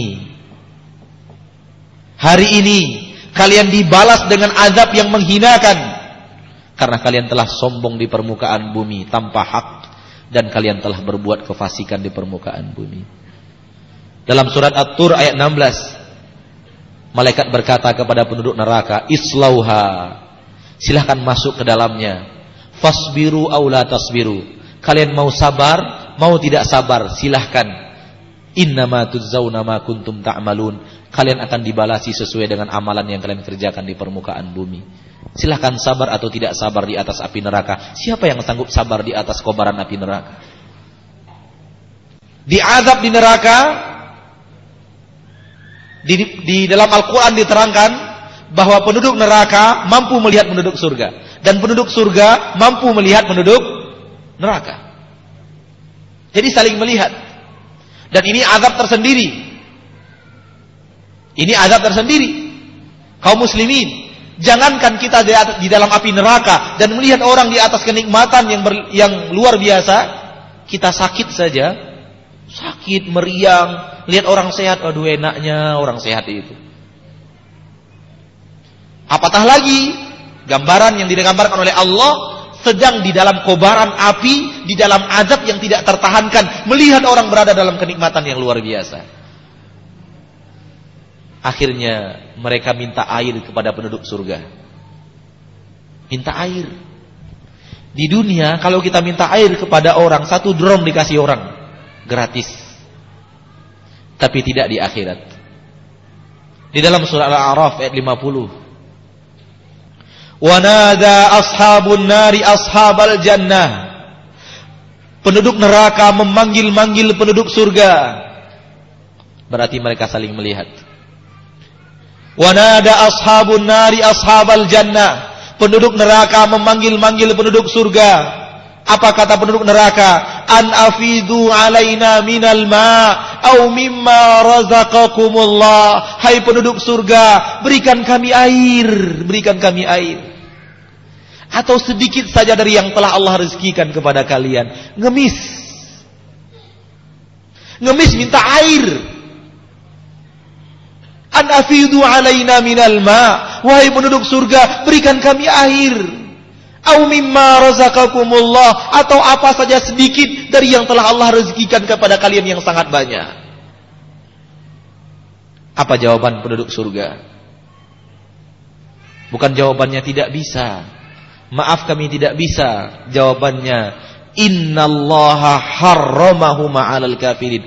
Allah telah mengharamkan semua ini untuk kalian orang-orang kafir. Untuk kalian orang-orang yang ingkar, Allah telah haramkan air. Allah telah haramkan seluruh kenikmatan ini. Tidak ada satu titik air pun untuk kalian. Tidak ada satu anggur pun untuk kalian. Tidak ada satu jeruk pun untuk kalian. Allah telah haramkan ini untuk kalian. Ini azab lagi. Gagal meminta kepada penduduk surga, penduduk neraka minta air kepada Allah. Wa iyastaghithu. Di dalam surah Al-Kahfi 29. Wa iyastaghithu. Ketika mereka minta air kepada Allah. Mereka minta kepada Allah air. Karena mereka memang berada di azab di dalam azab yang pedak yang yang panas. Di dalam api yang berkobar mereka haus. Mereka minta kepada penduduk surga. Penduduk surga tidak bisa memberikan. Penduduk surga mengatakan ini haram untuk kalian. Mereka minta kepada Allah dengan harapan. Allah mau memberikan air wa iyastaghitsu ketika mereka minta air yughathu bima. Mereka pun diberikan air oleh Allah. Kal muhli yashwil wujuh. Air itu berada pada puncak panas membakar wajah. Ketika air itu datang azab atau nikmat? Azab karena air yang Allah turunkan diminta oleh penduduk neraka air panas yang kalau menetes di wajah mampu menghanguskan wajah siapa yang sanggup minumnya di dalam surat Muhammad, wasuku ma'an hamima faqatta'a am'a'ahum. Penduduk neraka akan diberikan minum oleh Allah, tapi dari air yang panas. Ketika air itu mereka minum, usus mereka terputus-putus, terbelah-belah. Panas mana di dunia ini yang ketika kita minum paling hanya melepuh di bibir, paling hanya melepuh di lidah dan tidak sampai kepada lambung. Ini melewati lambung, melewati usus. Bahkan usus yang berada pada bahagian bawah terputus-putus. Karena panasnya air yang diminum oleh penduduk neraka. Ketika azab demi azab tidak bisa mereka tangguhkan. Orang di dalam neraka minta kepada Allah untuk diringankan adab. Orang di dalam neraka minta kepada Allah untuk diringankan adab dan minta kepada malaikat untuk mendoakan mereka agar Allah mau meringankan azab. Dalam surat Ghafir ayat 49 Allah Subhanahu wa taala menerangkan wa qala alladhina fin nari li khazanati jahannam yukhaffif 'anna yawman minal 'adzab qalu awalam taku ta'tikum rusulukum bil bayyinat qalu bala Qalu fad'u wa ma du'aul kafirina illa fi dhalal. Berkata mereka-mereka yang ada di neraka kepada penjaga-penjaga neraka jahanam, wahai malaikat, tolong doa kepada berdoalah kepada Rabb kalian, minta agar ia meringankan sedikit saja azab suatu hari dari kami. Berkata para penjaga neraka, bukankah telah datang kepada kalian Rasul menerangkan semuanya kepada kalian? Mereka menjawab benar. Telah datang kepada kami Nabi dan Rasul. Malaikat berkata, Fad'u. Kalau begitu kalian saja yang berdoa. Wa ma du'aul kafirina illa fi dolal. Doa orang kafir tidak akan pernah dikabulkan oleh Allah. Ketika berdoa untuk minta dikurangkan adab pun tidak bisa. Mereka minta malaikat berdoa kepada Allah. Matikan saja kami. Jangan biarkan kami hidup. Lihat kaum muslimin saudara-saudariku, bagi kita yang menginginkan akhirat, banyak orang di dunia ini haus kehidupan dunia. Banyak orang di dunia ini ingin hidup selama-lamanya. Banyak orang yang tidak peduli akan kematian. Banyak orang yang ingin hidup panjang dengan kenikmatan dunia. Di akhirat, kalau dia menjadi penduduk neraka, ingin mati secepat-cepatnya.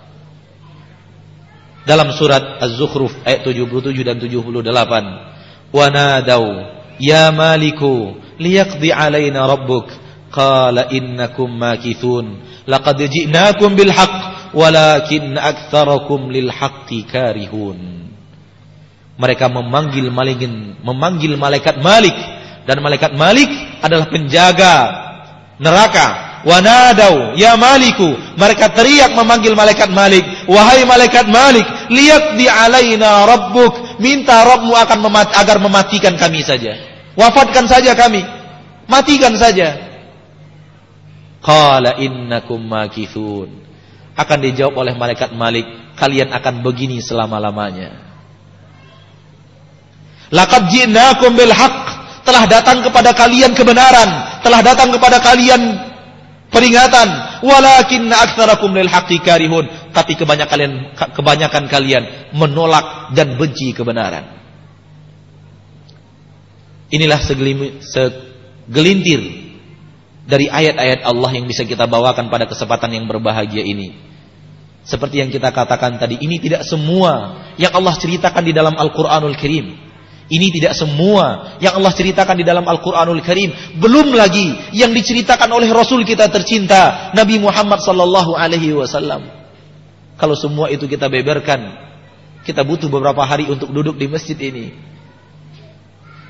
Namun mudah-mudahan sebahagian daripada ayat ini mampu memberikan kita kesadaran bahwa dunia ini hanya sebentar. Tidak ada arti kesuksesan dunia apabila akhirat kita menderita. Tidak ada makna daripada kekayaan dan kekuasaan dunia kalau itu akan mengantarkan kita ke neraka. Qul innal khasirina alladziina khasiru anfusahum ya ahlihim yaumal qiyamah. Katakan wahai Muhammad, sesungguhnya orang yang yang rugi itu adalah ketika rugi dirinya, rugi keluarganya di hari akhirat. Rugi dirinya, rugi keluarganya di hari akhirat. Allah terangkan itu dalam surah Az-Zukhruf, dalam surah Az-Zumar ayat 15. Manusia yang berkuasa di permukaan bumi tidak akan mampu melewati kekuasaan Firaun. Manusia yang kaya di permukaan bumi tidak akan mampu melewati kekayaan Korun namun kekuasaan yang sudah sampai kepada puncaknya dan kekayaan yang sudah sampai kepada puncaknya ke mana mengantarkan mereka? Mengantarkan mereka ke dalam murka Allah dan akhirnya menjadi manusia paling laknat di permukaan bumi. Dan kita tentu tidak ingin Fir'aun dan Korun adalah guru kita. Namun yang harus kita jadikan Fir'aun dan Korun adalah musuh kita dalam sikap dan tindak tanduk yang patut untuk kita jadikan guru adalah Nabi Muhammad Rasul tercinta, Nabi yang mulia, suri tauladan seluruh umat manusia, pemimpin para nabi dan para rasul sallallahu alaihi wasallam. Semoga Allah melindungi saya, bapak yang hadir, ibu-ibu dan saudara-saudari yang hadir dari sentuhan neraka Allah, dari penyesalan di hari akhirat. Walaupun penyesalan itu pasti akan ada, kita pasti akan menyesal, namun semoga penyesalan itu tidak berbuah kepada masuk ke dalam neraka Allah Subhanahu wa taala. Semoga Allah subhanahu wa ta'ala menjaga saya, bapak dan ibu, saudara dan saudari kaum muslimin dan muslimat dari murkanya. Karena murkanya tidak akan tertahankan. Murkanya tidak akan tertanggungkan. Naam, betul. Allah maha pengasih. Allah maha penyayang. Allah maha pengampun. Namun juga kita perlu sadar. Allah itu kalau marah. Azabnya tidak akan tertahankan dan tertanggungkan. Nabi ibadi. Anni anal ghafurur rahim. Wa anna azabi huwal azabul alim. Sampaikan kepada hamba-hambaku wahai Muhammad. Aku adalah Rabb yang maha pengampun. Aku adalah Rabb yang maha pengasih. Namun azabku adalah azab yang teramat pedih. Kita harus buat perhitungan Jangan kita hanya bertelakan kepada sifat Allah yang maha pengasih dan maha pengampun. Lalu kita berbuat di atas maksiat Allah subhanahu wa ta'ala. Karena kalau Allah tidak ampunkan, kalau Allah tidak kasih kita mengasihi, berarti kita akan berhadapan dengan adab yang tidak akan tertahankan. Wassallallahu wasallam wa baraka an'am ala abdihi wa rasulihi Muhammad wa akhiru da'wana anil hamdulillahi rabbil alamin. Demikian tadi penyampaian materi dengan tema dialog pada masyar. Acara yang selanjutnya yaitu dialog uh, sambil istirahat dan nanti kita berdialog. Kita akan buka insya Allah nanti 30 menit sekitar 30 menit kita berdialog. Uh, mungkin secara lisan nanti bisa disampaikan dan kalau tulisan juga bisa kita kita terima dan mungkin tidak semua pertanyaan akan bisa dijawab pada kesempatan siang ini. Insya Allah pada kesempatan kajian di tempat lain akan e, dijawab.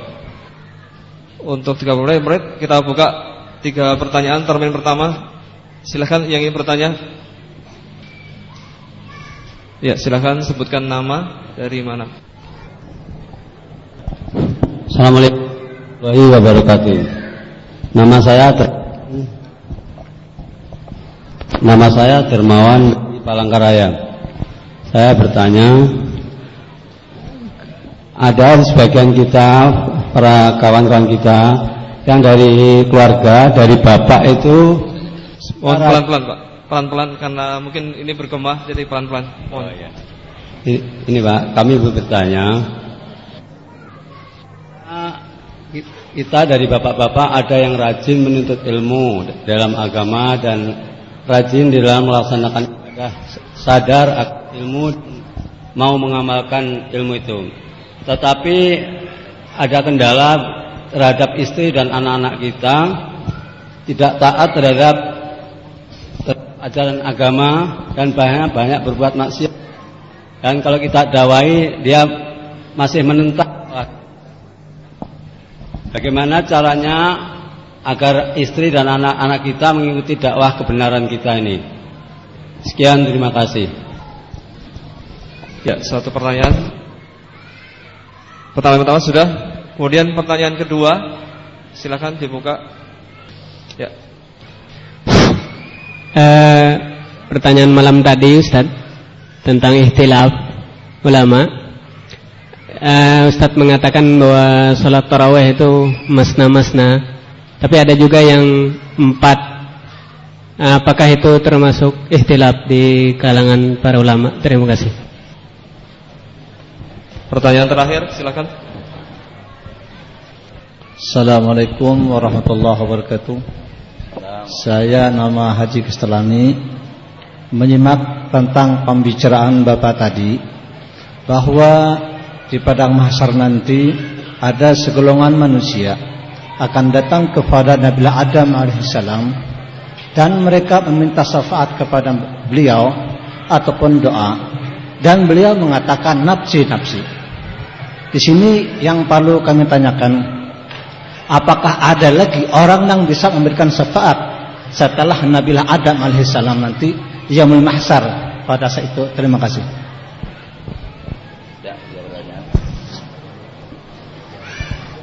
Ya, termin pertama untuk tiga penanya sudah selesai dan nanti insya Allah akan dilanjutkan dengan termin berikutnya.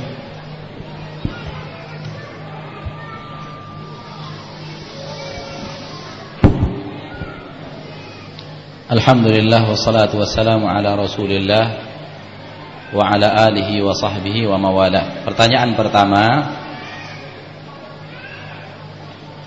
Kalau saya tidak salah tangkap tadi karena gema yang ada. Kita ingin berada di atas jalan kebenaran. Tapi kita temukan istri kita, kita temukan anak-anak kita belum mau mengikuti. Atau mungkin ada sebahagian daripada keluarga kita yang belum mau mengikuti. Maka apa yang harus kita lakukan? Apa yang harus kita kerjakan untuk agar anak dan istri kita mau berjalan di atas kebenaran Bapak dan Ibu kaum muslimin dan muslimat rahimani wa rahimakumullah Sebelum kita menyalahkan anak dan istri kita perlu kita juga kembali ke belakang Memang sekarang kita sudah mengenal kebenaran Memang kita sudah tahu mana jalan yang hak. Tapi berapa tahun baru kita tahu itu? Sementara sekian tahun ke belakang, kitalah yang telah mendidik istri dan anak kita untuk jalan yang tidak baik tersebut. Kita yang telah memberikan fasilitas kepada mereka agar berjalan di atas-atas yang tidak baik. Kita yang telah berikan mereka pakaian-pakaian yang tidak menutup aurat. Kita yang telah memberikan mereka dana dan sarana untuk berjalan di atas yang tidak diridhai oleh Allah dan kita diam.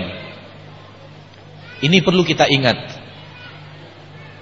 Untuk apa? Untuk kita sadar bahwa perjalanan yang terjadi kepada istri dan anak bukan hanya semata-mata kesalahan mereka, tapi juga ada kesalahan kita masa lalu. Dan itu bertahun-tahun lamanya. Mereka berada di atas jalan yang tidak benar dan kita di kita mendukung bahkan kita mungkin yang dulu menjadi pelopor mereka untuk mengerjakan pekerjaan yang sekarang kita ingin mereka untuk meninggalkannya. Itu juga harus kita sadari. Akhirnya saya berkata, kalau dulu sudah belasan tahun kita sabar mendidik istri kita untuk jalan yang tidak baik, maka sekarang kita juga harus sabar mendidiknya untuk ke atas jalan yang yang baik. Sebagaimana bertahun-tahun lamanya kita berikan sarana dan prasarana, kita berikan fasilitas dan kita malah seolah-olah mendukung mensupport pekerjaan mereka yang tidak baik. Sekarang saatnya Allah juga ingin menguji keimanan kita untuk sabar. Banyak orang yang sudah belasan tahun membiarkan keluarganya di atas kesalahan. Ketika dia benar, dia ingin keluarganya berubah dalam satu bulan. Tidak semudah itu. Mengajak manusia. Tidak semudah itu menundukkan hati karena hati masing-masing. Setiap orang memiliki hati masing-masing dan hati itu ada di sisi Allah. Allah yang sang membolak-balikkan hati. Namun dalam kesempatan yang berbahagia ini saya sampaikan bahwa yang harus kita tahu bahwa kita wajib memberitahu kebenaran kepada mereka. Jangan putus asa. Jangan bosan-bosan. Karena kewajiban kita sebagai seorang suami, kewajiban kita sebagai seorang ayah, sampaikan kepada mereka kebenaran. Perihal nanti mereka ikut atau tidak ikut itu urusan mereka dengan Rob mereka. Kewajiban kita sampai kepada titik kamu sebagai suami sampaikan kepada istrimu kebenaran ini. Kamu sebagai seorang ayah sampaikan kepada anakmu kebenaran ini. Kalau itu sudah kita jalankan, berarti kita telah menjalankan tugas yang telah Allah embankan di pundak kita sebagai seorang suami dan sebagai seorang ayah. Perihal istri atau anak tidak ikut urusan dia dengan Robnya. Yang salah adalah kita berbuat mengajak mengajak seminggu, dua minggu, sebulan lalu kita bosan dan kita biarkan dia mereka dan mereka tanpa nasihat. Itu yang salah. Maka teruslah menasihati. Nabi Nuh menasihati anaknya sampai akhir daripada kehidupan anaknya. Dan Nabi Nuh tidak akan bersalah karena anaknya tidak ikut kebaikan. Nabi Nuh dan Nabi Lut tidak akan bersalah karena istrinya tidak ikut kebaikan. Kenapa mereka tidak bersalah? Mereka telah menjalankan tugas, telah menyampaikan kebenaran.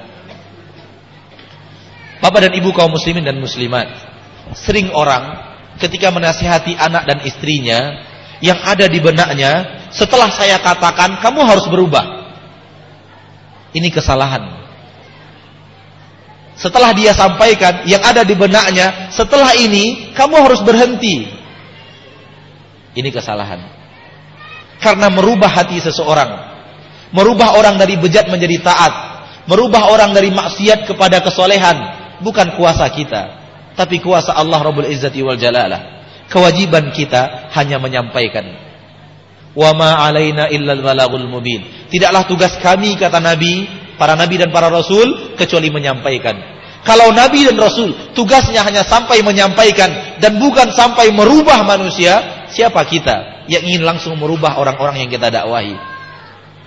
Biasanya orang-orang yang punya target ketika berdakwah orang harus berubah, dia akan sampai kepada titik putus asa berdakwah. Dia akan bosan berdakwah, dia akan bosan menyampaikan kebenaran. Dia akan berkata, "Malas saya ngomong sama kamu." Sudah berulang-ulang saya katakan, kamu nggak paham-paham juga. Sudah, kamu sana biar saya sendiri. Sia-sia selama ini. Pengorbanan saya membelikan kamu majalah, membelikan kamu buku, membelikan kamu kaset. Menyampaikan kepada kamu kebenaran. Sia-sia. Ya sia-sia. Kalau kita sudah mengatakannya sia-sia, ya sia-sia. Maka orang yang punya target ketika berdakwah, orang yang didakwahi harus berubah, dia akan putus asa dan akan berpangku tangan. Tapi orang yang dalam berdakwah punya target, kewajiban saya menyampaikan kebenaran. Perihal orang ikut atau tidak ikut urusan dia dengan Robnya, setiap dia menyampaikan kebenaran dia akan bahagia. Alhamdulillah, tugasku sebagai seorang suami telah aku jalankan. Alhamdulillah, tugasku sebagai seorang ayah telah aku jalankan. Intinya, jangan bosan menyampaikan kebenaran. Sampaikan terus. Perihal nanti ikut dia atau tidak, perihal nanti dia patuh atau tidak Allah yang menentukan. Wallahu taala alam. Pertanyaan kedua. Tadi malam kita berceramah di salah satu masjid setelah sholat isya. Di situ ada pembicaraan tentang sholat tarawih. Dan di situ kita bacakan hadis daripada Ibnu Umar salatul laili masna masna. Salat malam itu dua rakaat dua rakaat. Bagaimana dengan yang melakukannya empat rakaat empat rakaat? Sebenarnya riwayat tentang sholat Nah, malam Nabi Muhammad ada dua. Sebahagian dan itu riwayat yang paling banyak. Hadis yang paling banyak bercerita bahwa Nabi itu menjalankan salat malam itu dua rakaat dua rakaat. Namun sebahagian riwayat, namun riwayatnya sedikit mengatakan Nabi Muhammad pernah melakukan salat empat rakaat empat rakaat. Maka kedua-duanya boleh dan kedua-duanya ada dasarnya dari Nabi Muhammad sallallahu alaihi wasallam. Pertanyaan yang ketiga, setelah tadi kita bercerita tentang Nabi Adam yang mengatakan tidak sanggup memberikan syafaat karena dia telah berbuat kesalahan. Apakah ada orang yang memberikan syafaat setelah itu? Bapak, Ibu, kaum muslimin dan muslimat, sengaja kita potong hadis tadi itu adalah awal pembicaraan Nabi Muhammad, awal cerita Nabi Muhammad SAW di padang mahsyar. Setelah tidak berhasil dari Nabi Adam, kita semua berbondong-bondong kepada Nabi Nuh alaihissalam. Minta Nabi Nuh untuk memberikan syafaat. Syafaat yang kita minta itu adalah agar Nabi Nuh, Nabi Adam berdoa kepada Allah, ya Allah, jangan lagi biarkan kami menunggu lebih lama datanglah ya Allah untuk masa berhisap. Jadi syafaat di situ adalah minta kepada para nabi agar berdoa. Tentu doa para nabi lebih dikabulkan oleh Allah dibanding doa doa kita. Nabi Nuh juga tidak tidak bisa. Nabi Nuh tidak berkata nafsi nafsi, saya tidak bisa. Tapi datanglah kalian kepada Nabi Ibrahim alaihissalam. Maka kita pun berbondong-bondong datang kepada Nabi Ibrahim alaihissalam dan minta kepada Nabi Ibrahim alaihissalam untuk memberikan syafaatnya. Berdoa kepada Allah agar Allah datang menghisap, tidak membiarkan kita di bawah terik matahari yang begitu panas, menunggu dalam penantian yang sangat panjang. Nabi Ibrahim juga berkata, saya tidak bisa. Saya pernah berbohong tiga kali. Subhanallah. Nabi Ibrahim pernah berbohong tiga kali. Tanyakan kepada diri kita, berapa kali kita berbohong dalam satu minggu? Berapa kali kita berbohong dalam satu hari? Saya tidak bisa kata Nabi Ibrahim, saya pernah berbohong tiga kali. Nafsi, nafsi, diriku, diriku. Datanglah kepada Nabi Musa. Kita pun rame-rame datang kepada Nabi Musa alaihissalam. Nabi Musa mengatakan saya tidak bisa. Saya pernah membunuh orang di dunia. Padahal Nabi Musa membunuh dengan tidak sengaja. Saya tidak bisa Nabi Musa. Nafsi nafsi diriku diriku. Datanglah kepada Nabi Nabi Isa. Nabi Isa juga menjawab saya tidak bisa. Tapi datanglah kepada Muhammad. Akhirnya semua kita datang kepada Nabi Muhammad. Minta Nabi Muhammad untuk berdoa kepada Allah. Ketika itu Nabi Muhammad berkata ana laha ana laha saya yang pantas untuk syafaat ini saya yang pantas untuk syafaat ini maka kata Nabi Musa Nabi Muhammad SAW saya pun pergi ke bawah aras. Saya sujud. Saya memuji, memuja Allah. Dengan puji-pujian yang sangat panjang. Dengan sujud yang sangat lama. Dengan puji-pujian yang Allah ilhamkan pada saat itu juga kepadaku. Sampai kemudian terdengar Allah berkata. Irfa' ra'saka was'al tu'ata. Angkatlah kepalamu wahai Muhammad. Mintalah permintaanmu akan dikabulkan. Maka aku berdoa kepada Allah. Agar Allah datang untuk segera menghisap kita yang ada di permukaan di padang mahsyar ini. Jadi ini haknya Nabi Muhammad sallallahu alaihi wasallam. Bapak dan Ibu bisa baca ini di dalam tafsir-tafsir tentang ayat wa minal laili fatahajjat bihi nafilatan laka asa an yab'atsaka rabbuka maqaman mahmuda. Pada malam hari bertahajudlah kamu Semoga Rabbmu akan membangkitkan kamu di tempat yang paling terpuji. Paling tempat yang paling terpuji ini maksudnya adalah syafaatul uzma, syafaat paling besar di hari akhirat di mana Nabi Adam mengelak, Nabi Nuh tidak bisa, Nabi Ibrahim tidak mampu, Nabi Musa tidak bisa, Nabi Isa juga tidak bisa, hanya yang bisa Nabi Muhammad sallallahu alaihi wasallam.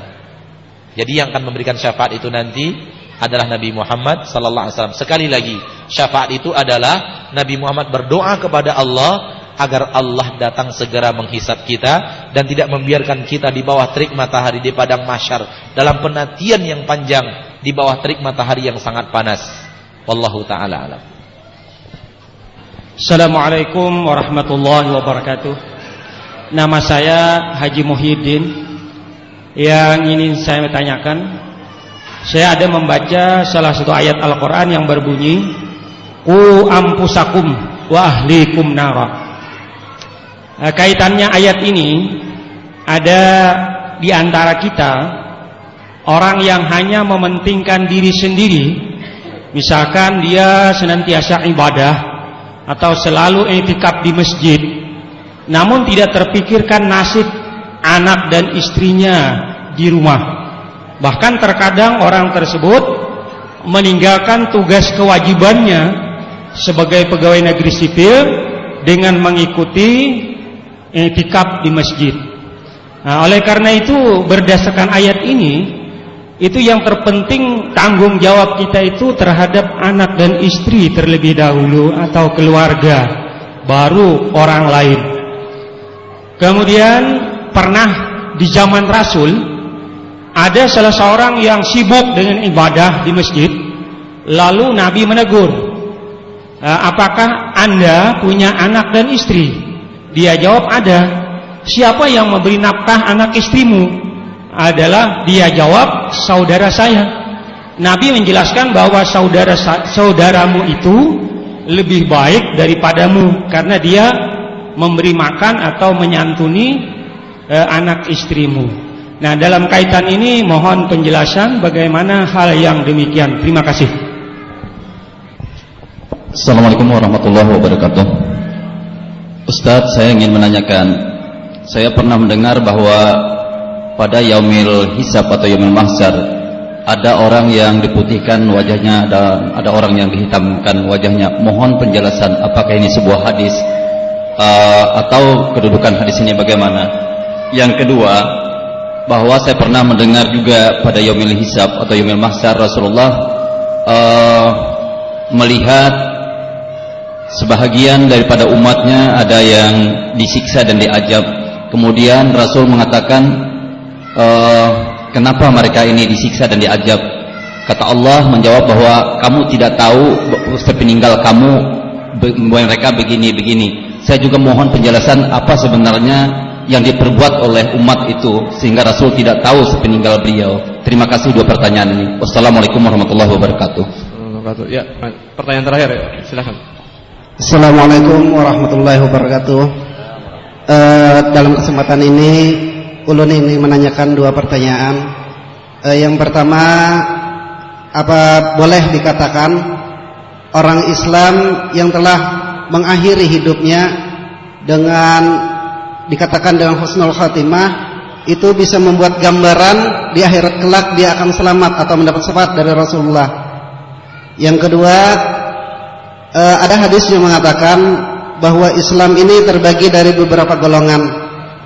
Namun hanya satu golongan yang bisa masuk dalam surga.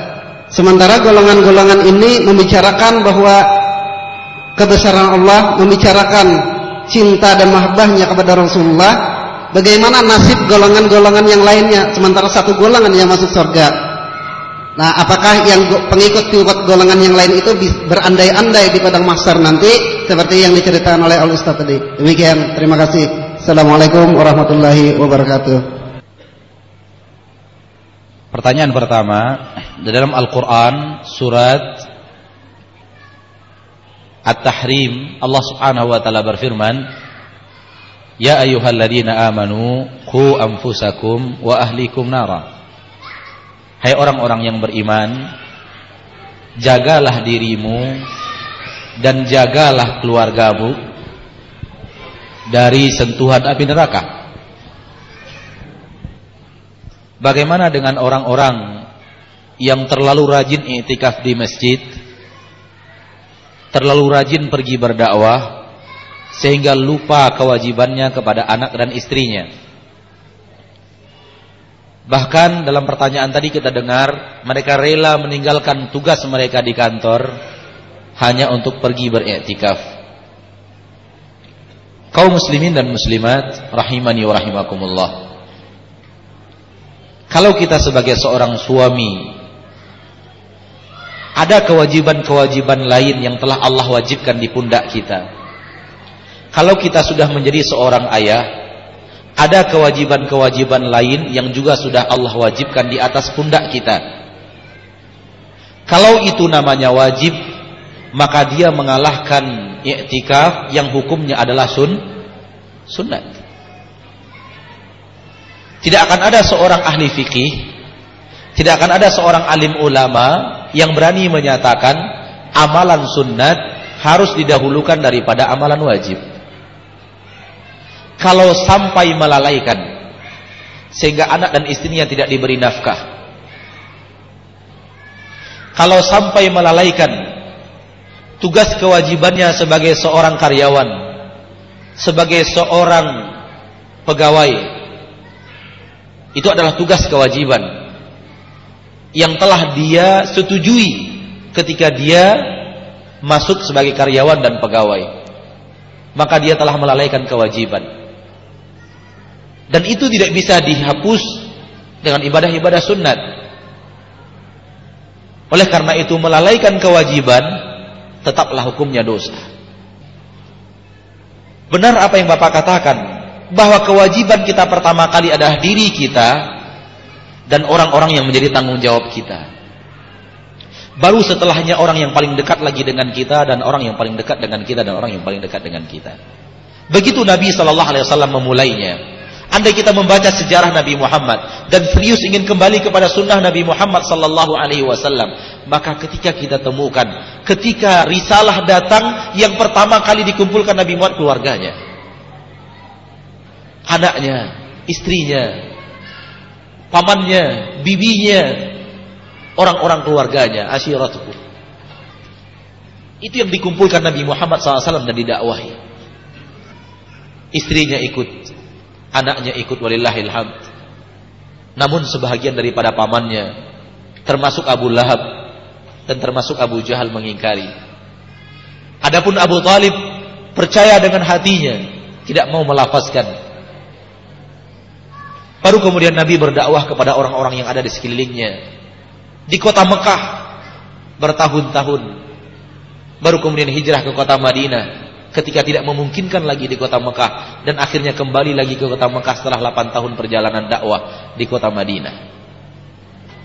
Di dalam sejarah kehidupan Nabi Muhammad itu tahulah kita bahwa Nabi Muhammad mengamalkan ayat ini, dirimu, keluargamu dari orang-orang yang ada di sekeliling kita. Maka jangan habiskan waktu kita untuk orang lain kalau anak dan istri kita masih belum bisa kita didik kepada yang baik. Apatah lagi kita mengajak orang dan tidak ada waktu untuk mengajak anak dan istri. Wallahu taala alam. Pertanyaan yang kedua. Kita dengar di akhirat nanti ada wajah yang diputihkan dan ada wajah yang dihitamkan. Apakah ini hadis? Kalau ini hadis, apakah hadis ini sahih? Jawabannya ini adalah ayat Al-Quran. Ini adalah ayat Al-Quran. Orang-orang yang berwajah putih adalah orang-orang yang bertakwa. Putih karena mereka berwudu. Inna ummati yub'atuna yawmal qiyamati ghurran muhajjalina min atharil wudu. Umatku akan dibangkitkan oleh Allah Subhanahu wa taala, mukanya putih bersih dari karena mereka sering berwudu. Adapun orang-orang yang berwajah hitam adalah orang-orang yang kufar. Itu ada di dalam Al-Qur'an. Yauma tabyaddu wujuh wa wujuh. Nanti silakan Bapak ada di hadapan kita nanti bisa kita carikan di ayat berapa, surat berapa. Kalau saya tidak khilaf dalam surat An-Nisa nanti ayat berapa saya tidak hafal.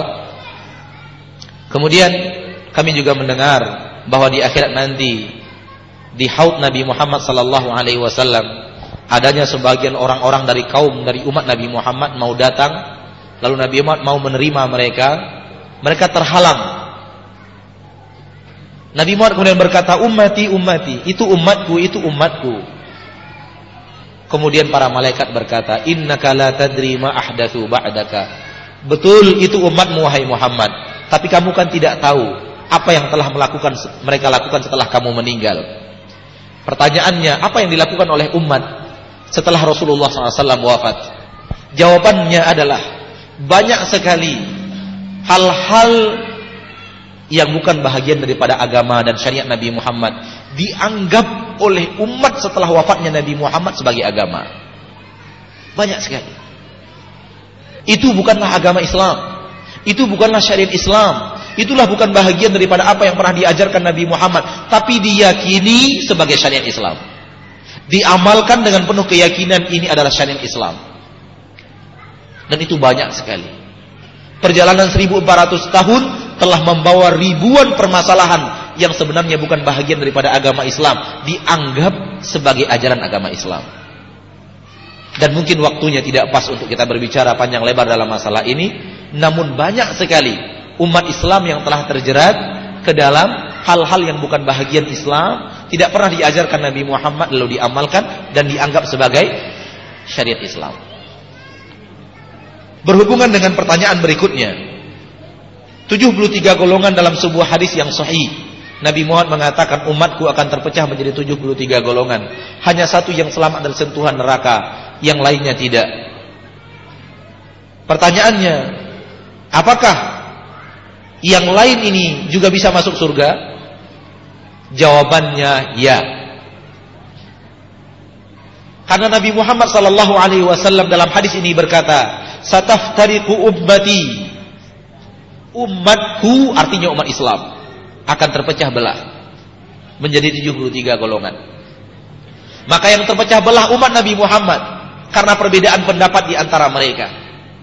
Namun mereka tidak keluar dari umat Nabi Muhammad. Berarti mereka masih umat beragama Islam namun mereka berbeda pendapat. Ada yang terjerat. Namun hanya satu yang selamat. Satu yang bertahan di atas syariat yang mulia, syariat yang agung, beragama sesuai dengan yang diajarkan Nabi Muhammad hanya satu saja. Yang lainnya ter, terjerat, terperangkap ke dalam kesalahan, ditarik dalam pemahaman-pemahaman yang tidak benar. Tapi mereka suatu saat tetap akan masuk ke dalam surga karena akidah umat Islam hanya syirik yang mampu menahan orang di neraka. Adapun apabila mereka masih muslim, Walaupun mereka karena dosa dan kesalahan yang terjadi, penyelisihan terhadap syariat Nabi Muhammad yang terjadi, tetap saja suatu saat setelah semua dosa itu habis, dibakar di api neraka mereka akan dibangkitkan dan kembalikan ke surga Allah Subhanahu wa taala. Sepakat ahli hadis bahwa mereka tidaklah kekal di neraka Allah Subhanahu wa taala karena Nabi Muhammad telah berkata, "Umatku." Pertanyaan berikutnya, apabila orang mengakhiri hidup dengan husnul khatimah, apakah sudah dipastikan dia akan mendapatkan syafaat Nabi Muhammad sallallahu alaihi wasallam? Jawabannya tidak ada kepastian. Tidak ada kepastian bahwa kita mendapat syafaat dari Nabi Muhammad atau tidak. Akan tetapi kita semua berharap, kita semua ingin Nabi Muhammad memberikan syafaatnya kepada kita. Dan syafaat Nabi Muhammad SAW bermacam-macam di akhirat. Diterangkan oleh para ulama di dalam bab syafaat, di dalam kitab hadis yang sangat banyak di antaranya Allah minta nak Nabi Muhammad SAW minta kepada Allah agar dosa kita diampunkan. Itu syafaat. Atau Allah Nabi Muhammad minta kepada Allah Subhanahu wa taala agar derajat kita di surga dinaikkan. Atau Nabi Muhammad berdoa kepada Allah Subhanahu wa taala agar amalan kita ditambahkan. Atau Nabi Muhammad sallallahu alaihi wasallam berdoa kepada Allah agar azab kita di neraka tidak seberat dosa yang kita dapatkan. Jadi berbagai macam syafaat yang bisa diberikan oleh Nabi Muhammad diterangkan di dalam hadis-hadis yang sangat panjang dalam bab syafaat. Jadi itu adalah pertolongan Nabi Muhammad terhadap umat Islam di yaumil mahsyar. Dan dan Rasulullah mengatakan bahwa umat yang banyak mengucapkan salawat kepadanya akan berbahagia dengan syafaat kepadanya nanti di yaumil mahsyar kala.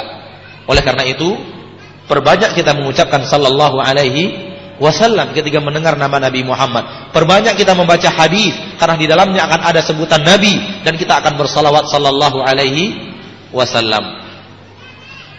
Dan pertanyaan yang terakhir melalui secari kertas, tolong jelaskan tentang keadilan dan hikmah Allah Azza wa Jal.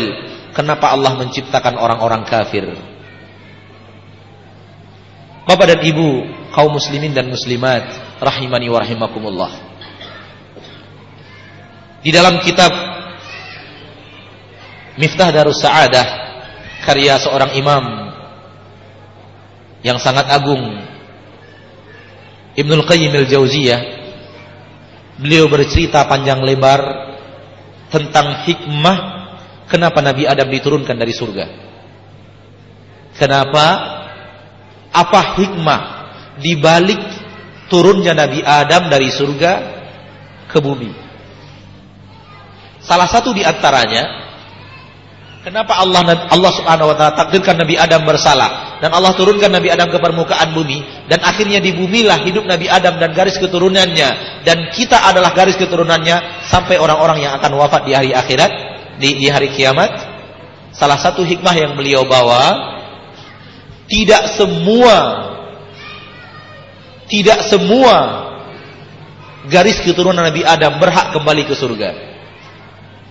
Tidak semua anak cucu Nabi Adam berhak untuk mendapatkan kehormatan dan kemuliaan berada di surga Allah. Karena Allah tahu sebahagian mereka berlaku ingkar. Sebahagian mereka berlaku kufur. Sebahagian mereka berlaku zalim. Sebahagian mereka tidak pantas masuk surga. Pantasnya hanya di neraka. Kenapa Allah ciptakan mereka? Allah ketika menciptakan makhluk, Allah penuh rasa sayang kepada makhluknya. Allah berikan nikmat, Allah berikan ampunan, Allah berikan teguran, Allah berikan segala-galanya. Allah minta hanya sedikit. Ketika orang itu tidak mau mengikuti yang sedikit dan kemudian malah melakukan yang tidak diridhoi oleh Allah Subhanahu wa taala, dia yang telah mencampakkan dirinya ke dalam jurang kekafiran. Dia yang telah mencampakkan dirinya ke dalam jurang kemunafikan. Dia yang telah mencampakkan dirinya ke dalam jurang kehinaan. Dan Allah subhanahu wa ta'ala tidak boleh disalahkan karena mereka ada. Banyak sekali hikmah. Di balik diturunkannya Nabi Adam dari dari surga ke dunia. Salah satunya karena Allah tahu tidak semua makhluk Allah tidak semua garis keturunan Nabi Adam, tidak semua anak cucu Nabi Adam adalah orang-orang mulia. Di dunia salah satu kenapa dunia ada liyamizallahul khabitha minat taib agar di dunia jelas mana yang orang-orang baik dan jelas mana orang-orang yang busuk. Penuh kasih sayang yang telah Allah berikan kepada kita dan Allah minta sesuatu yang sedikit Ketika kita tidak mau dan belum mau untuk patuh kepada Allah dalam hal yang sedikit, hanya mau terima nikmat yang semikian banyak dan enggan untuk melakukan ketaatan-ketaatan yang sebenarnya hanya sedikit, maka kita yang telah mengancampakkan diri kita ke dalam kejurang kekafiran, ke dalam jurang kehinaan, dalam jurang kemunafikan, dalam jurang kefasikan. Dan Allah Subhanahu wa taala telah memperingatkan, telah mengingatkan, telah memberikan wanti-wanti dan ketika itu masih berlanjut maka Allah tidak boleh disalahkan karena keberadaan orang kafir, namun dia yang patut disalahkan untuk dirinya sendiri. Allah di dunia menyuruh para para para nabi dan para rasul untuk berdakwah. Menyuruh orang-orang yang beriman untuk sabar. Hikmah di antara adanya orang-orang yang ingkar adalah ujian untuk orang-orang yang beriman. Wa nabluukum Waj'alna ba'dakum li ba'din fitnatan atasbirun. Kami jadikan kalian dengan kalian yang lainnya saling fitnah. Orang mukmin mendapat ujian dengan adanya orang-orang yang kufar. Orang kufar mendapat ujian dengan adanya orang yang mukmin. Namun yang perlu kita camkan bahwa Allah tidak pernah menzalimi manusia. Keberadaan orang kafir Bukan karena Allah ingin mengazab mereka. Allah ingin mereka berada di atas kebaikan. Allah ingin berada mereka berada di atas kenikmatan. Tapi hanya mereka sendiri yang telah mencampakkan diri mereka ke dalam jurang kekafiran. Setelah datangnya peringatan, setelah datangnya ayat-ayat Allah, setelah datangnya petunjuk dari Allah Subhanahu wa taala mereka abaikan itu. Mereka singkirkan, mereka bertahan dengan kebiasaan mereka. Maka ketika di akhirat Allah berkata, Al-yawma la tuzlamu syai'a. Hari ini tidak seorang jiwa pun yang akan dizolimi. Kenapa? Karena kalian dibalas sesuai dengan apa yang kalian kerjakan. Orang kufar dibalas sesuai dengan pekerjaannya dia. Orang munafik dibalas sesuai dengan apa karena apa yang dia mereka kerjakan di permukaan bumi. Orang yang ingkar dibalas karena sesuai dengan apa yang mereka kerjakan di permukaan bumi. Allah tidak berlaku zalim. Jadi tidak tidak bisa, tidak boleh kita berpikir kalau kenapa tidak orang muslim saja yang hidup di permukaan bumi? Karena bumi ini adalah ujian. Keberadaan manusia di permukaan bumi untuk diuji oleh Allah. Sebahagian mau dan sebahagian ingkar. Dan kain ingkar kesalahan mereka. Wallahu ta'ala alam. Semoga Allah subhanahu wa ta'ala menjadikan kita orang-orang yang mau patuh dan taat kepada Allah dan kepada Rasulullah sallallahu alaihi wasallam dan menjadikan majlis ini majlis yang penuh rahmat dan menjadikan kita orang yang saling cinta mencintai karena Allah subhanahu wa ta'ala memang kita tidak pernah bertemu dan mungkin kali ini tapi karena kita adalah ukhuwah sesama muslim rasanya kita sudah bertemu sekian lama itulah perasaan yang telah Allah tanamkan di dalam orang-orang yang beriman kepada saudaranya. Semoga Allah menyatukan kita di akhirat sebagaimana Allah menyatukan kita di dunia. Amin ya rabbal alamin. Subhanakallahumma wa bihamdika asyhadu an la ilaha illa anta astaghfiruka wa atubu ilaik. Walhamdulillahi rabbil alamin. Wassalamu alaikum warahmatullahi wabarakatuh.